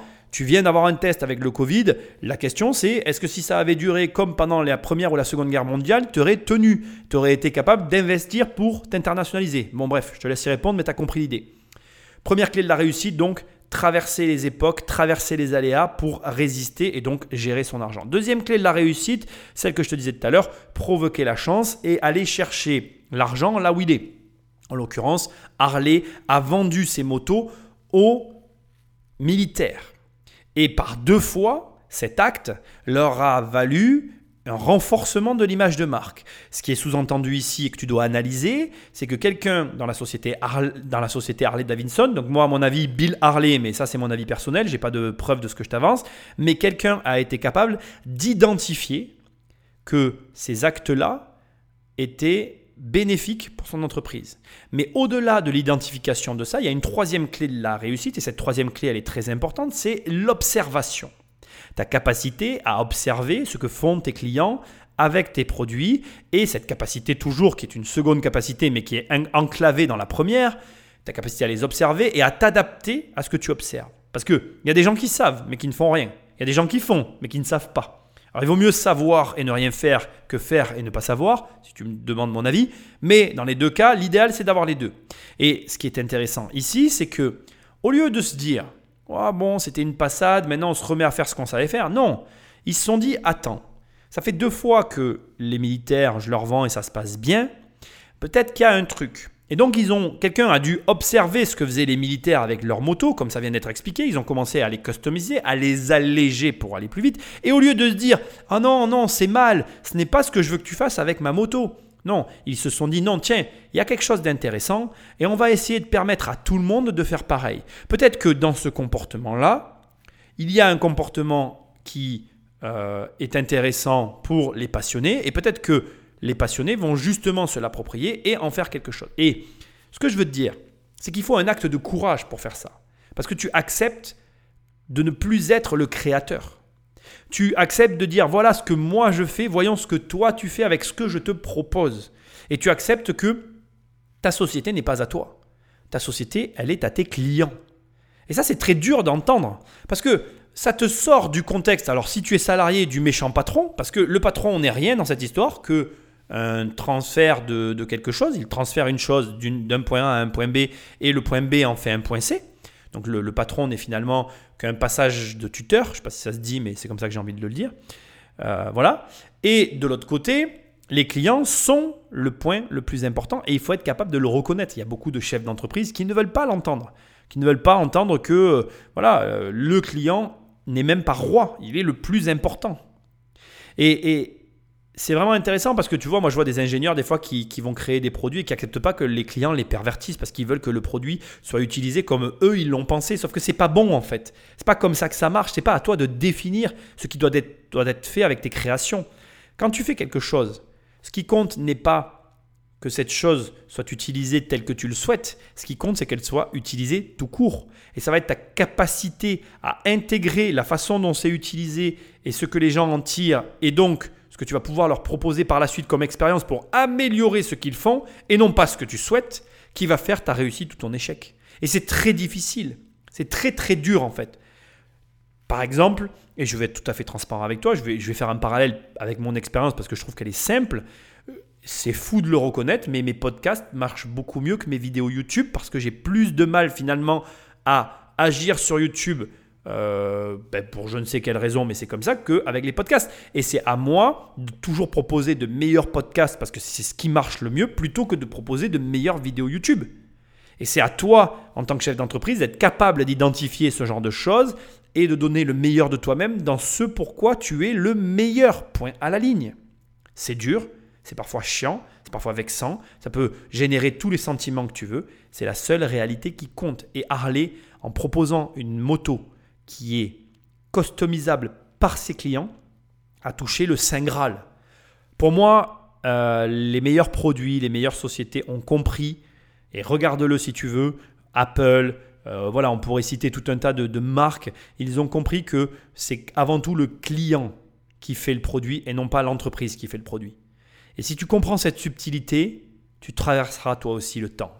En 1953, l'équipée sauvage dresse le portrait de ces nouveaux rebelles qui ne revendiquent que le droit d'être rebelles. Marlon Brando incarne un anti-héros, un jeune indomptable, violent, en révolte contre une société prospère, conservatrice et fière de l'être, mais aussi une société où la jeunesse est en train de fonder une nouvelle culture. Les jeunes ont désormais leur musique, leur mode, leurs idoles. On commence à parler de délinquance juvénile et de conflits de génération. L'Amérique profonde ne comprend plus cette jeunesse qui fait de la moto le véhicule d'une révolte sans cause. On ne fait plus de la moto pour s'amuser, mais pour devenir rebelle. Le motard est le type même de l'anticonformiste qui a le cran de défier la loi. Les bonnes vieilles Harley, les bennes ordures comme les appellent les rebelles, sont évincés par le chopper. Certains mécanos refusent de réparer les choppers. Ils ne veulent pas avoir affaire aux voyous. Ayant de plus en plus mauvaise presse avec les voyous, Harley Davidson se demande ce qu'ils peuvent faire pour le président des États-Unis une voiturette de golf. Seulement, tous les présidents ne jouent pas au golf. Alors là, je ne sais pas si tu imagines le point de non-retour dans lequel la marque est arrivée pour fabriquer une voiturette de golf à un président, histoire de montrer qu'ils ne font pas que des choppers pour loubar. C'est pour te dire que l'image de marque a réellement un un point, elle a réellement, c'est un enjeu énorme pour toute société qui se respecte. Et d'ailleurs, je vais faire un parallèle très rapide avec l'immobilier parce que je trouve ça très intéressant. Euh, tu n'imagines pas à quel point euh, ton opinion extérieure sur tes candidats locataires est, est importante dans le processus locatif. Je m'explique. En gros, l'apparence de tes locataires, l'apparence dans tous les sens du terme. C'est-à-dire, aujourd'hui, quand euh, on a un locataire qui se présente, on fait des recherches sur Facebook, on regarde un peu ce qu'on trouve sur Internet sur lui. Donc tout ce qui va retranscrire de la personne en tant que potentiel candidat locataire et qui sera récupérable sur le web, tu n'imagines pas ces éléments-là, à quel point ils ont un rôle important à jouer dans ta prise de décision, si oui ou non tu prends le locataire. Et ça, si tu y réfléchis deux secondes, ça doit réellement euh, cristalliser dans ton esprit ce qu'est l'image de marque. Ce qui veut dire que si tu as une société, même si tu es un employé, peu importe qui tu es, qui est en train de m'écouter, tu dois réellement, mais, mais vraiment, peser à sa juste valeur le poids de l'image de marque dans la vie en général. Et tu as une image, et cette image, tu te dois, mais alors vraiment, j'insiste, hein, tu te dois réellement de la cultiver. Et je sais ce que tu vas me dire, mais attends Nicolas, tu ne peux pas parler comme ça dans une société où l'image est roi. Mais oui, mais c'est la réalité. Et tu ne te comporteras pas de la même façon face à quelqu'un dont tu sais qu'il a les moyens de t'apporter du plus dans ton logement que comme quelqu'un qui va venir là pour en tirer parti. En gros, ce que j'essaye de te dire, c'est que tu préféreras toujours louer à quelqu'un qui va embellir ton logement qui va bien s'en occuper parce que tu auras eu les différentes preuves de ce que j'avance et du fait que la personne que tu auras sélectionnée est la bonne personne pour ton logement. Donc tu vas préférer ce type de locataire-là à ceux qui vont arriver, en profiter, se barrer et te le rendre dans un état déplorable. Et c'est normal, je ne te blâme pas.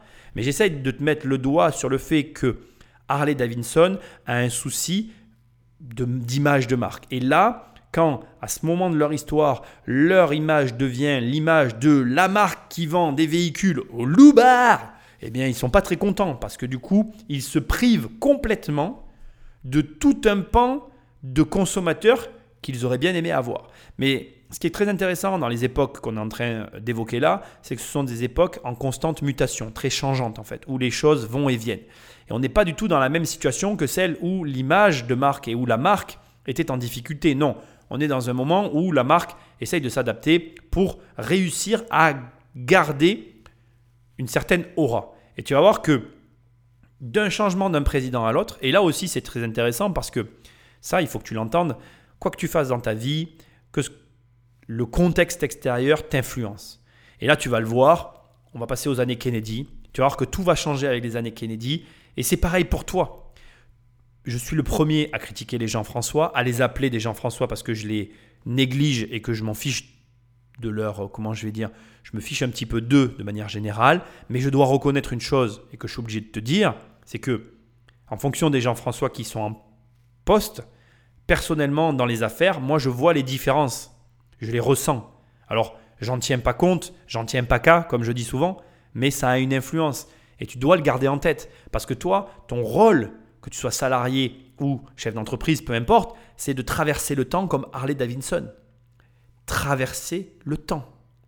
Et traverser le temps, c'est traverser les présidents et c'est être capable de s'adapter à chacun d'entre eux. Et donc Harley a fait sa voiturette de golf pour réussir à proposer une autre image de marque que celle qu'ils avaient pour la simple et bonne raison qu'ils veulent continuer à vendre des motos. Parce que je te rappelle, juste cela dit en passant, que si la marque Harley Davidson n'arrive plus à vendre de motos, Harley Davidson meurt. Et personne, mais je dis bien personne, que ce soit une entreprise ou un individu, personne ne veut mourir. Dans cette ère de prospérité, la société américaine était en mutation constante. Quand Kennedy arrive à la Maison-Blanche, l'atmosphère n'est déjà plus la même. Les Américains sont passés à autre chose. Steve McQueen est l'antithèse du motard des années 50. Dans La Grande Évasion, il incarne un rebelle mais très sympathique. Ce film a redonné à l'Amérique l'envie de remonter à moto. Dans les années 60, les ventes grimpent en flèche, mais Harley Davidson n'en profitera pas. Les fabricants étrangers, surtout BSA et Honda, inondent le marché de modèles plus sportifs et nettement moins chers. Harley se voit affublé d'une image complètement négative. Les Harley font vieux jeu, les choppers font mauvais genre. Tout le monde se tourne vers les nouvelles motos. Désormais, les gens bien roulent en Honda. Et les sportifs se déchaînent sur des terrains prévus à cet effet. Harley Davidson n'a jamais fabriqué de moto de cross, ni ces petites motos que les parents achètent sans crainte à leurs enfants.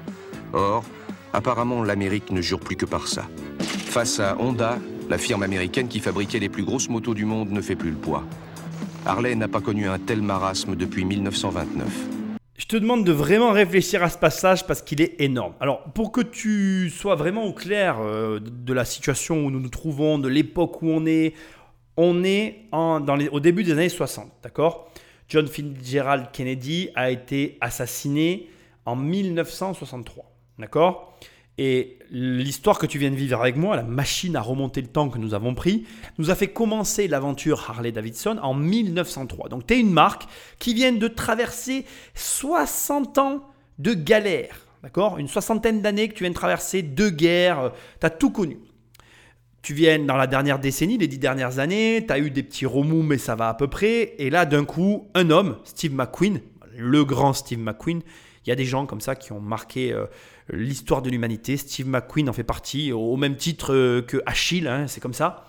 Steve McQueen donne envie à l'Amérique de remonter à moto. Et là, et là, et là, il se passe une chose que personne n'aurait pu prévoir et que je te demande de vraiment bien intégrer dans mon histoire c'est que tu es le fabricant des plus grosses motos du monde. Tu es le mec qui est là depuis toujours, tu pèses dans le game. Mais là, en fait, tout le monde veut des petites motos parce que. Les gens bien roulent en Honda. parce que les gens bien roulent en Honda. Eh oui, les, les, gens bien, ils ont des petits Vespa Honda, là, les petites motos. Ils n'ont pas les grosses motos de l'Uber. Qu'est-ce que tu veux faire contre ça? L'image de marque que tu n'as pas voulu est en train de se retourner contre toi. Et la demande n'est absolument pas sur les produits que tu es capable de fabriquer. C'est-à-dire que tu es dans le game, tu es dans ce que tout le monde veut. Mais ce que tu proposes, bah, c'est ringard, c'est passé de mode, c'est fini, c'est fini. Et là, je te la repose la question. Ça fait plusieurs fois que je te la pose. Est-ce que tu penses que tu es capable de faire face à ça? Parce que là, tu viens juste de te bouffer dans la tête euh, des difficultés déjà. Et là, tu te reprends des difficultés par derrière. Tu vois, bam, bam, bam, c'est la double baffe. Après le double effet qui se coule, la double baffe. Et c'est pas tout le monde qui y résiste. Et c'est très compliqué. Parce qu'on est face à une situation inédite. Et ça aussi, ça peut t'arriver. Tu peux très bien être sur un marché et ne pas être en mesure de répondre à la demande du marché où l'argent se trouve. C'est quand même. Alors là, on est vraiment dans, même pas le paradoxe, c'est l'ironie. C'est-à-dire que là, on va dire que Harley, sur les cycles, ils avaient un peu l'habitude, ils avaient remarqué que c'était cyclique, donc ils s'attendaient à ce qu'il y ait un nouveau cycle pour prendre le train en marche, pouvoir un petit peu se redorer la pilule au soleil. C'est pas la bonne phrase, mais tu m'as compris, sans, regagner de l'argent à nouveau. Sauf que là, le cycle qui s'amorce, un cycle où ils sont censés encaisser, eh bien, dans ce cycle-là, ils ne sont pas conviés à la fête en fait. Ils restent devant l'entrée parce que la tenue, c'est pas celle qu'il faut. donc en gros, c'est très compliqué à gérer parce que là, tu te retrouves à la tête d'une entreprise qui est en mesure de produire ce que demande le grand public, mais si tu leur donnes ce qu'ils veulent, tu pervertis, tu pervertis l'essence même de la marque. Et là, on n'est même plus dans l'image de marque, on est dans l'essence, le domaine sacré. C'est, comme si, je sais pas moi, euh, euh, tu fabriquais euh, des avions et d'un coup tu fabriques des voitures. Ah non, ça c'est BM. bon, tu m'as compris, elle était facile. Non, c'est vraiment, voilà, c'est vraiment, est-ce que oui ou non, je fais un virage à 180 degrés, sachant que je suis le seul, sachant que je suis le meilleur, et sachant que ce que je propose est une expérience unique, incomparable avec tout ce qui se trouve sur le marché. Et là, vraiment, euh, on est dans de l'état d'esprit, on est dans de la réflexion, on est dans quelque chose qui est, euh, voilà, je peux même pas en parler dans cette émission parce que je ne l'ai pas vécu en fait. Et je ne peux pas t'en parler parce que je ne le vivrai peut-être jamais, peut-être que je le vivrai et que j'en parlerai, mais on parle de force, de volonté, d'état d'esprit, de capacité à faire face à l'adversité et de la capacité à se dire je vais tenir quoi qu'il arrive. Mais encore une fois, j'insiste parce que toi, tu dois en tirer une leçon de ce que je suis en train de te dire, une leçon que tu dois graver dans le marbre de ton cerveau, qui est que pour pouvoir te dire que tu vas tenir, pour pouvoir te dire que tu vas faire face, pour pouvoir te dire que, contre vents et marées, tu resteras là, planté dans le roc, à sortir les plus grosses motos, il faut avoir la capacité à pouvoir le faire, la capacité financière, humaine. Je ne sais pas si tu réalises bien de quoi il est question là, c'est quelque chose de très difficile en fait. Et, c'est là qu'on voit vraiment que la différence entre ceux qui réussissent et ceux qui échouent, ça ne tient qu'en un seul et unique point, c'est ta capacité à gérer et non pas quand tout va bien, parce que quand tout va bien, tu mets un idiot et il gère. Hein. Je veux dire, quand tout va bien, tout le monde peut gérer. Hein. Il y a pas de, c'est pas quand tout va bien que tu vois les bons gestionnaires. Hein. C'est quand tout va mal. Et alors là, tout va très mal. Comment ça va se passer? Je ne le sais pas, on va le découvrir ensemble. Mais ce que je sais, c'est que toi, ton devoir en écoutant ces émissions maintenant et surtout après avoir écouté celle-ci, c'est de comprendre que quand tu gagnes de l'argent, tu ne gagnes pas de l'argent en fait. Tu gagnes de l'argent pour les moments où tout va mal. Répète-toi cette phrase en permanence. Le jour où tu prends un gros chécos, le jour où tu encaisses l'argent, tu encaisses cet argent pour le jour où ça va aller mal. Et la question que tu dois te poser, c'est qu'est-ce que tu vas en faire? Est-ce que, oui, réellement, tu peux te payer cette chose que tu veux te payer depuis longtemps et tu as les capacités à te faire plaisir à ce moment-là? Ou est-ce qu'il vaut mieux attendre d'être réellement en sécurité pour te payer cet objet qui, sur le moment, te fera plaisir, mais qui ne te permettra pas de traverser la prochaine crise? Pose-toi les bonnes questions et comprends que c'est ta gestion qui fait ta capacité à traverser le temps. Ah oui, et euh, j'allais oublier, les gens bien roulent en Honda.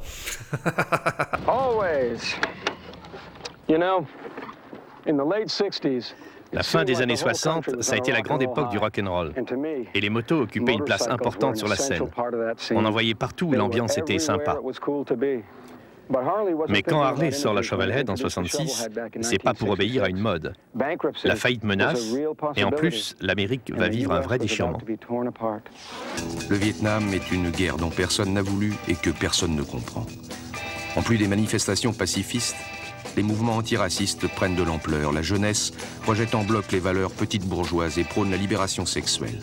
Faites l'amour, pas la guerre. Freedom, liberté, est le maître mot de cet ouragan contestataire. Et, une fois encore, rien de tel pour revendiquer sa liberté que de se lancer sur les routes sur une moto cool. Harley Davidson reprend du poil de la bête. Easy Rider, devenu le film culte des adeptes de Harley, raconte le voyage à travers l'Amérique d'une bande de jeunes en quête de nouvelles valeurs. Sans dire qu'ils sont sauvés, tu remarqueras qu'il y a une espèce de redondance dans la mécanique qui les tire, qui les extrait des situations difficiles. Un film, une idéologie et ce message qui leur colle à la peau ce message de liberté, de rébellion, cette force qu'il y a avec eux, et ce qui est l'essence de Harley. Et c'est ce que je te disais tout à l'heure, ne pas trahir ton essence, c'est ne pas trahir qui tu es. Et il y a une chose que je veux quand même que tu entendes et qui, voilà, je n'ai pas dit dans toute cette émission, et c'est le moment pour moi de te le dire. Avec on va le mettre, on va mettre un peu de musique, on va un peu se faire plaisir à ce stade de l'émission. On va pas se taper deux heures d'émission sans passer des moments de plaisir tous les deux. Mais dis-toi une chose. Dis-toi que dans la vie, tu vas devoir faire des compromis. Et c'est un grand malheur pour moi parce que je vais t'avouer une chose. Euh, tu parles, enfin, ou t'écoutes plutôt, on discute tous les deux, mais tu m'as compris, tu discutes avec un mec qui a jamais fait de compromis en fait. Et j'en ai fait très peu. J'en ai fait quand même. Je vais pas te dire le contraire, j'en ai fait, notamment sur mes offres d'achat de biens immobiliers où j'ai jamais vraiment eu ce que je voulais parce que j'ai toujours euh, rehaussé un petit peu mes offres. Mais comme tu sais que je le dis souvent, un bon compromis, c'est un compromis où personne n'est content. Mais dans ma vie privée, dans mes choix de vie, dans mon essence de vie, je suis la même personne que ce petit garçon qui avait en sixième dans sa classe et qui voulait en découdre avec la vie. Je n'ai pas fait de compromis sur l'essence de qui je suis depuis mes débuts, depuis que j'ai commencé réellement dans la vie, depuis que j'ai pris le mur de la faillite de mes parents et depuis que je me suis dit, allez là c'est parti, il faut y aller, il va falloir t'en sortir mon gars. Et ça, tu dois le mettre dans ta tête. Si t'aimes parler, c'est pas grave. Ce message-là, tu vas l'aimer. C'est le message qui avait quelque part aussi un petit peu euh, au travers euh, de Easy Rider et de tout ça. C'est la recherche de valeur. C'est OK, que tu connaisses pas tes valeurs, c'est pas grave. Mais le jour où tu l'as trouvé, ne l'abandonne pour rien au monde. Et ça, c'est quelque chose que tu dois retranscrire dans tout ce que tu fais en fait. Tu dois être capable de te dire, ok, ça c'est une des valeurs fondamentales de ma vie. Et même si je suis ton meilleur ami et que je te propose un truc et que ça touche à l'essence de ce que tu es, tu dois me dire fuck. Tu dois dire, tu dois dire à la personne qui te propose un truc qui va à l'encontre de qui tu es, non, désolé, là je peux pas, on s'entend bien, on s'aime bien, mais là tu touches à quelque chose qui va au-delà simplement de notre désaccord. C'est qui je suis. Et si Harley a traversé le temps, c'est parce qu'à aucun moment ils ont transgressé ou ils sont allés à l'encontre de l'essence de ce qu'ils étaient. Et Harley Davidson, c'est ça. Et si Harley, à chaque fois, est remis sur le devant de la scène, c'est parce que ce sentiment de liberté qu'ils ont non seulement proposé au travers de motos customisables, mais qui en plus ont conservé au travers du temps et qui a fait l'amour qu'il y a, qui a, été créé autour de l'amour qui a été créé autour de cette marque et de ces motos, mais tout ça, pour moi en tout cas, c'est réellement ce que tu dois conserver en toi parce que tu l'as en fait. Tu as forcément en toi des valeurs, tu as des choses qui sont chères à ton cœur et tu ne dois pour rien au monde, mais rien au monde, comme Harley, tu ne dois jamais les transgresser, les bafouer, les renier, les mettre de côté ou même faire des compromis avec parce que ça va durer qu'un temps et que ce que tu as, voilà, tu m'as compris, enfin bref, dans tous les cas, tu dois absolument garder ces valeurs parce que c'est ça qui fait la force d'un individu, la force d'une marque, la force de quelque chose qui va perdurer, encore une fois. Et parce que c'est ce que tu veux. On veut tous la même chose en fait. On est d'accord tous d'évoluer, mais il n'y a personne qui veut revenir en arrière. Pourquoi je te dis ça?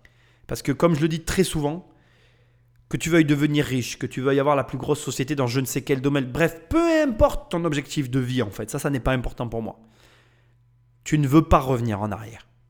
Et crois-moi, hein, j'ai, comme je te l'ai dit tout à l'heure, j'ai été enfant de parents qui avaient de l'argent, qui ont tout perdu. J'ai fait euh, beaucoup de pas en arrière.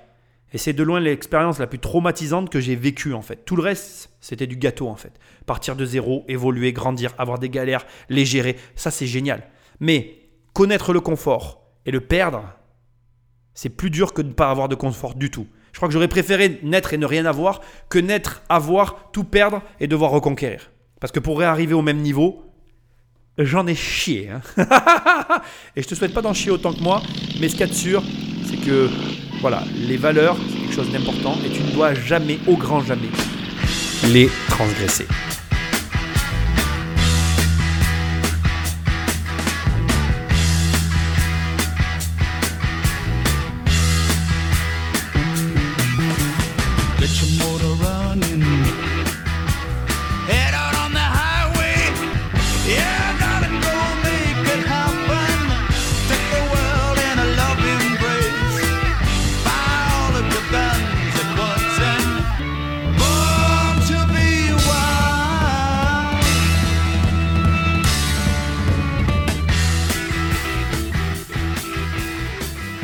Motard n'est plus un simple provocateur, un rebelle sans cause, mais un enfant de l'Amérique à la recherche de son identité.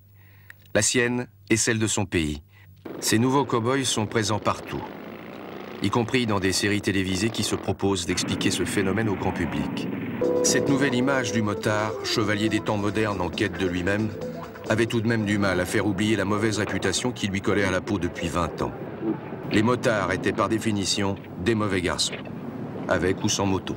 Malgré tout ce qui a pu se passer, y compris le bénéfique, c'est-à-dire y compris les actes bénéfiques comme Easy Rider, comme là, l'introduction de la culture motard dans la culture américaine du style euh, voilà des séries, des BD ou voilà qui a eu vraiment tout un tas d'éléments dans lequel le motard est devenu euh, quelque chose de cool. Euh, je veux dire, on a tous notre, dans, dans notre imaginaire collectif cette image de la route 66 qui nous permet de traverser à moto tous les États-Unis. Et on a tous envie plus ou moins de le faire d'une façon différente, ça dépend de notre, de notre feeling avec la moto. Mais quand je te parle de ça, tu as des images qui te viennent en tête de la même façon que moi j'ai des images, comme quand je t'ai mis la musique tout à l'heure. Donc tu vois bien que Harley est rentré dans l'imaginaire collectif grâce à tout ce qui vient de se passer. Et bien malgré tout ça, tu vas voir que la société continue à avoir des problèmes, à connaître d'énormes difficultés. Et en fait, tu te rends compte que quand tu t'es engagé sur une pente descendante, c'est très difficile de s'en sortir. C'est très compliqué de faire un changement à 180 degrés et d'arriver à changer un axe dans lequel on a commencé à se à s'enclaver en fait. Et Harley ne réchappe pas à la règle et tu vas voir que les difficultés continuent pour l'entreprise. On va en reparler de suite, Magneto Patrick. Dans les dix années suivantes, le parcours de Harley sera très chaotique. Rachetée par AMF en 1969, elle est sauvée de la faillite. Mais les Japonais reviennent en force. En 1979, Harley n'a plus que 4% du marché américain. Beaucoup pensent que c'est la fin. On est en 1979, début des années 80. Harley n'a que 4% du marché américain. À ce stade, je veux que tu te rappelles qu'on vient de passer 80 ans de l'histoire d'une marque qui était au départ seule sur un marché, en position de monopole, qui a engrangé des bénéfices énormes. Elle est en train de se faire racheter, elle est ballottée de part en part, elle a d'énormes difficultés, malgré le fait qu'elle a engendré des bénéfices colossaux. À ce point-là, à ce stade-là, il est évident, comme pour toi, comme pour moi, qu'il y a eu une mauvaise gestion derrière. Alors pas une mauvaise gestion, mais des mauvais choix qui ont été faits. Ce n'est pas grave mais c'est important que tu l'entendes. Depuis le début de l'émission, je m'évertue à te rappeler que la gestion est la clé. Ici, tu es assis face à un colosse au pied d'argile. Un colosse, un monument de la moto qui a des pieds en argile, qui est en train de vaciller parce que les différentes présidents, les différents présidents, les différents directeurs, appelle ça comme tu as envie, les différentes personnes au poste de la direction qui se sont succédés ont fait à la fois des bons choix, à la fois des mauvais choix, mais il y a une chose que je veux que tu entendes. C'est que la somme des bons choix sera toujours inférieure à la somme des mauvais choix. Et pourquoi je dis ça? Parce que quand il y a une somme de mauvais choix, ça veut dire qu'il y a une succession de mauvais choix. Mais il faut entendre une chose qui est très difficile. Il suffit parfois que d'un seul et unique mauvais choix dans une entreprise avec des conséquences financières désastreuses pour crouler une entreprise. Je te le redis, il suffit parfois que d'une seule mauvaise décision qui a des conséquences financières désastreuses pour crouler une entreprise. Et malheureusement, ici, on est face à ce genre de situation où la mauvaise décision est en train d'avoir raison d'une entreprise qui a plus de 80 ans, enfin qui va avoir pardon, 80 ans d'histoire, j'exagère un peu, excuse-moi, c'est l'emballement de l'histoire. On arrive au dénouement de tout ça.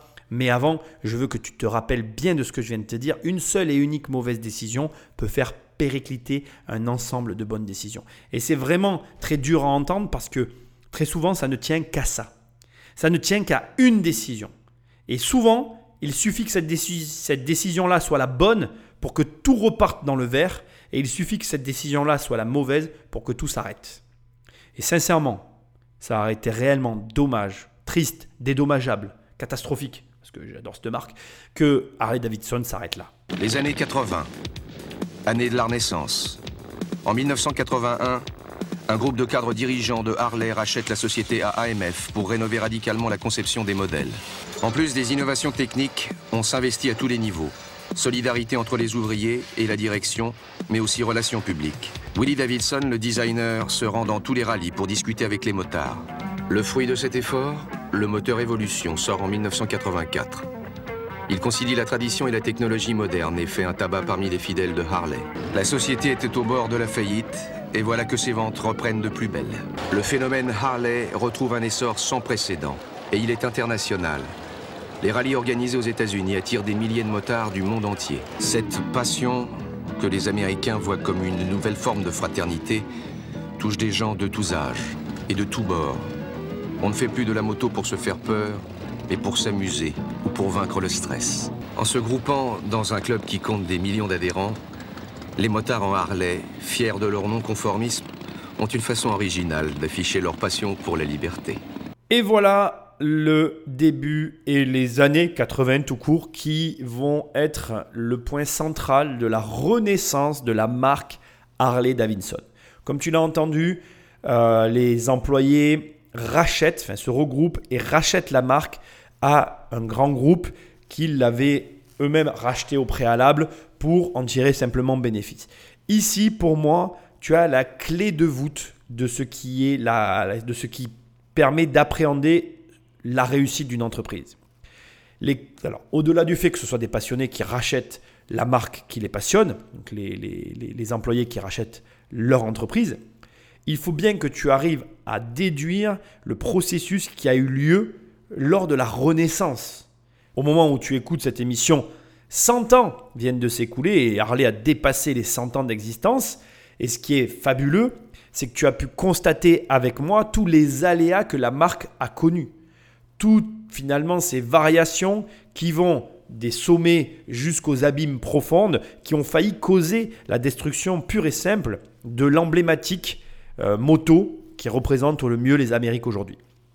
Mais moi, ce que je veux que tu déduises dans ce dernier passage, c'est que, pour faire renaître la marque, il y a eu un processus qui a été mis en place. Et ce processus, c'est l'association d'un designer de renom, passionné lui-même de la marque, qui n'allait pas dénaturer l'essence de ce qu'elle représente, tout en cherchant à communiquer avec les fans, avec les personnes qui sont les consommateurs du produit, pour leur proposer le service, la formule qui leur correspond le plus, tout en gardant donc le meilleur et en délaissant de côté, enfin en laissant pardon de côté, ça sera plus simple comme ça, euh, ce qui était accessoire, illusoire, voire même inutile. Et tout ce que je viens de te dire, tu dois l'adapter à ta situation. Quoi que tu veuilles faire, quoi que tu décides finalement pour ta vie, tes finances, tu dois à tout moment être à l'écoute de ta clientèle, être en mesure de leur fournir ce qu'ils demandent, être capable de répondre à leurs attentes. Ça paraît simple, ça paraît bête, mais pourtant, ce que tu dois comprendre dans l'évolution d'une société, c'est que la société évolue, mais les clients, eux, veulent toujours, enfin en tout cas, ont des attentes bien précises, et c'est la capacité que va avoir l'entreprise ou même la personne à répondre à cette demande qui va faire la réussite ou l'échec de n'importe quelle société.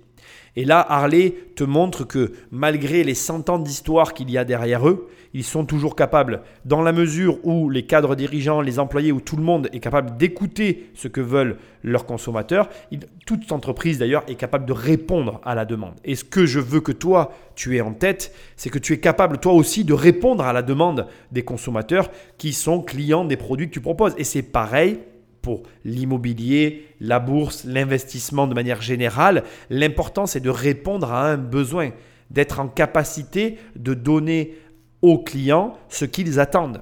Et crois-moi, dit comme ça, à écouter, c'est simple, mais comme tu viens de le voir, c'est n'est pas si simple que ça parce qu'il y a les aléas les années 80 ont été passées avec brio, les années 90, même les années 2000 où des modèles qui ont été mis sur le marché ont réellement, à mon sens, redoré complètement la marque, tout en gardant l'essence de la marque, tout en gardant cette, cette particularité qui la singularise aux yeux des autres modèles, mais qui leur permet d'être dans un créneau bien spécifique et qui fait que Harley, ça restera toujours Harley. Le plus dur, qui que tu sois, quoi que tu fasses, le plus dur, c'est d'arriver à avoir cette unicité, cette singularité que nous avons tous, parce qu'au départ nous sommes tous uniques, mais qui pour diverses raisons finit par se fondre dans la société et parfois même par être happé par la société qui nous dirige, qui nous tend vers un conformisme général pour que justement nous puissions vivre en société.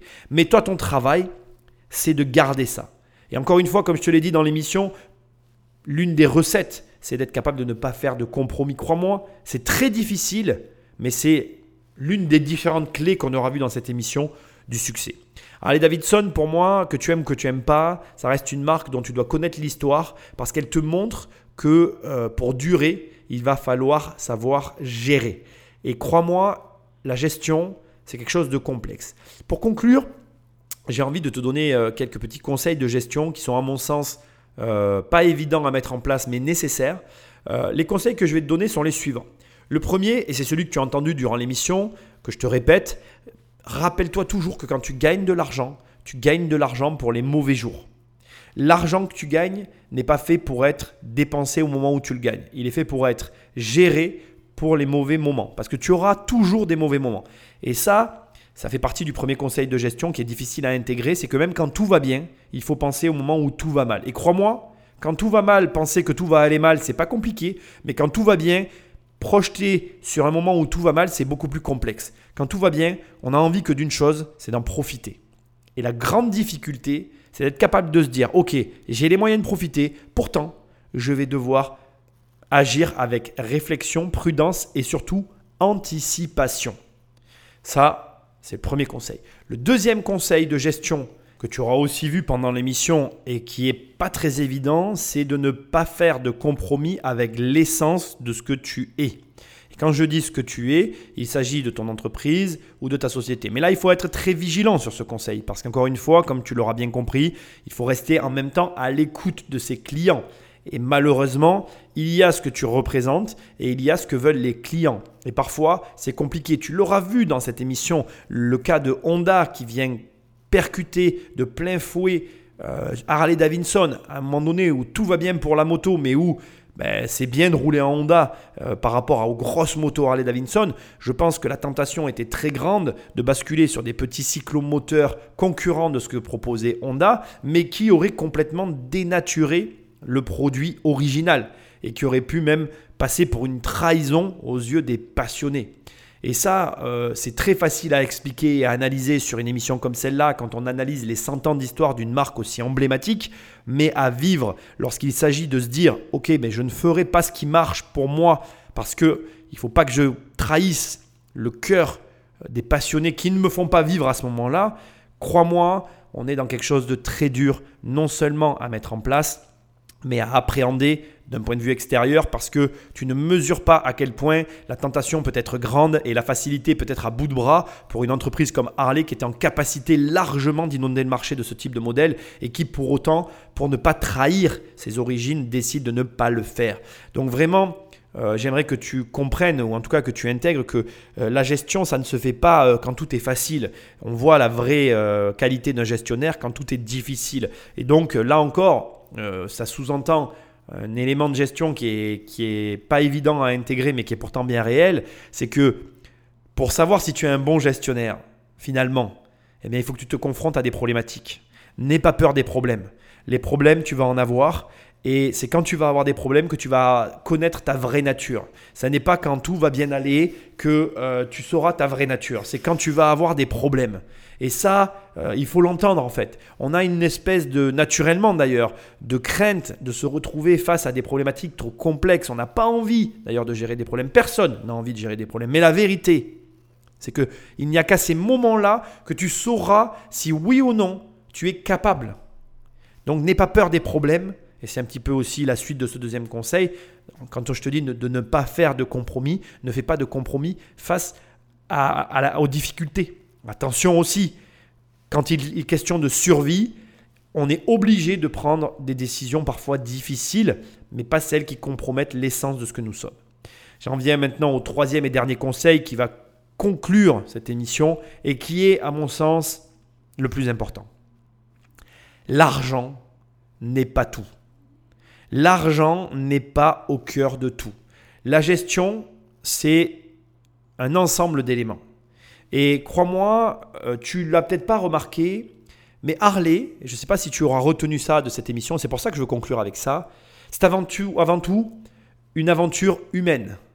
Et Harley est devenu Harley parce qu'au départ, ils étaient quatre. Et le fait qu'ils soient quatre, comme je te l'ai souligné, contribue entre autres grandement au fait qu'ils aient pu chacun se concentrer sur un domaine d'activité précis, cible, qui leur a donné des compétences avancées. Et la vérité que tu dois bien entendre et qui est réelle, c'est qu'une bonne gestion, c'est aussi une capacité humaine à te dire, OK, là j'ai besoin d'un associé. Oui, tu as envie d'être l'homme le plus riche du monde. Oui, tu as envie d'accomplir je ne sais quel rêve, mais tu ne le feras pas seul. Et Harley Davidson est une aventure humaine. Quand Harley se relance dans les années 80, c'est parce que William Davidson va parler aux passionnés et qu'il les comprend et que en rachetant la société avec d'autres employés, tous des passionnés, ils vont y mettre le cœur à l'ouvrage pour amener la société à des niveaux, dans des, dans des strates qu'elle n'a jamais connues auparavant, mais parce que ça reste une aventure humaine. Nous sommes des êtres humains et une bonne gestion est une gestion qui prend en considération les êtres humains. Donc, très important, on est sur une chaîne qui parle d'argent.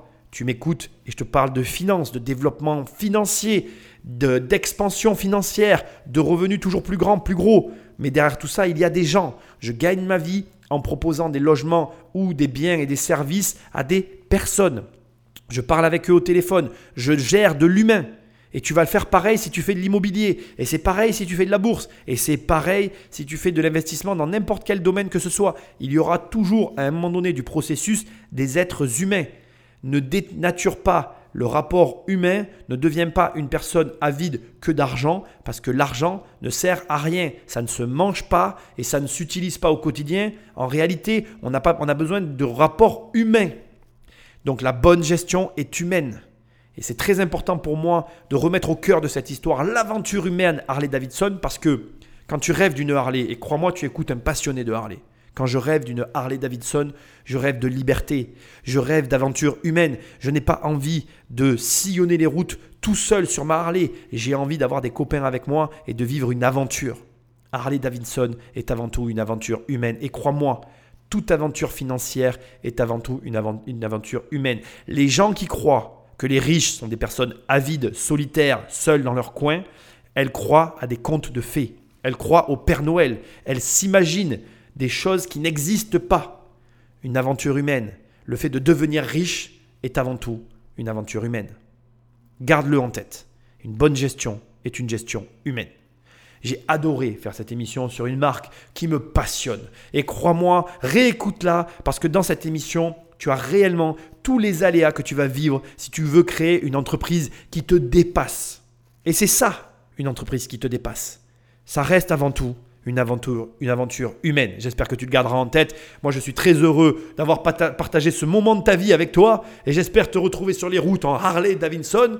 Et pour conclure, je te rappelle qu'on peut travailler ensemble si tu prends le programme 1 million sur le site immobiliercompagnie.com. Sinon, tu peux télécharger les 100 premières pages de mon livre Devenir riche sans argent. Et sinon, tu peux me rejoindre ou en tout cas me laisser un commentaire et des étoiles là où tu écoutes ce podcast parce que c'est ce qui m'aide le mieux à le référencer ou alors tu peux prendre le téléphone d'un ami et l'abonner sauvagement à cette émission. Je te remercie de ta présence et de ton écoute et je te dis à très bientôt dans une prochaine émission. Salut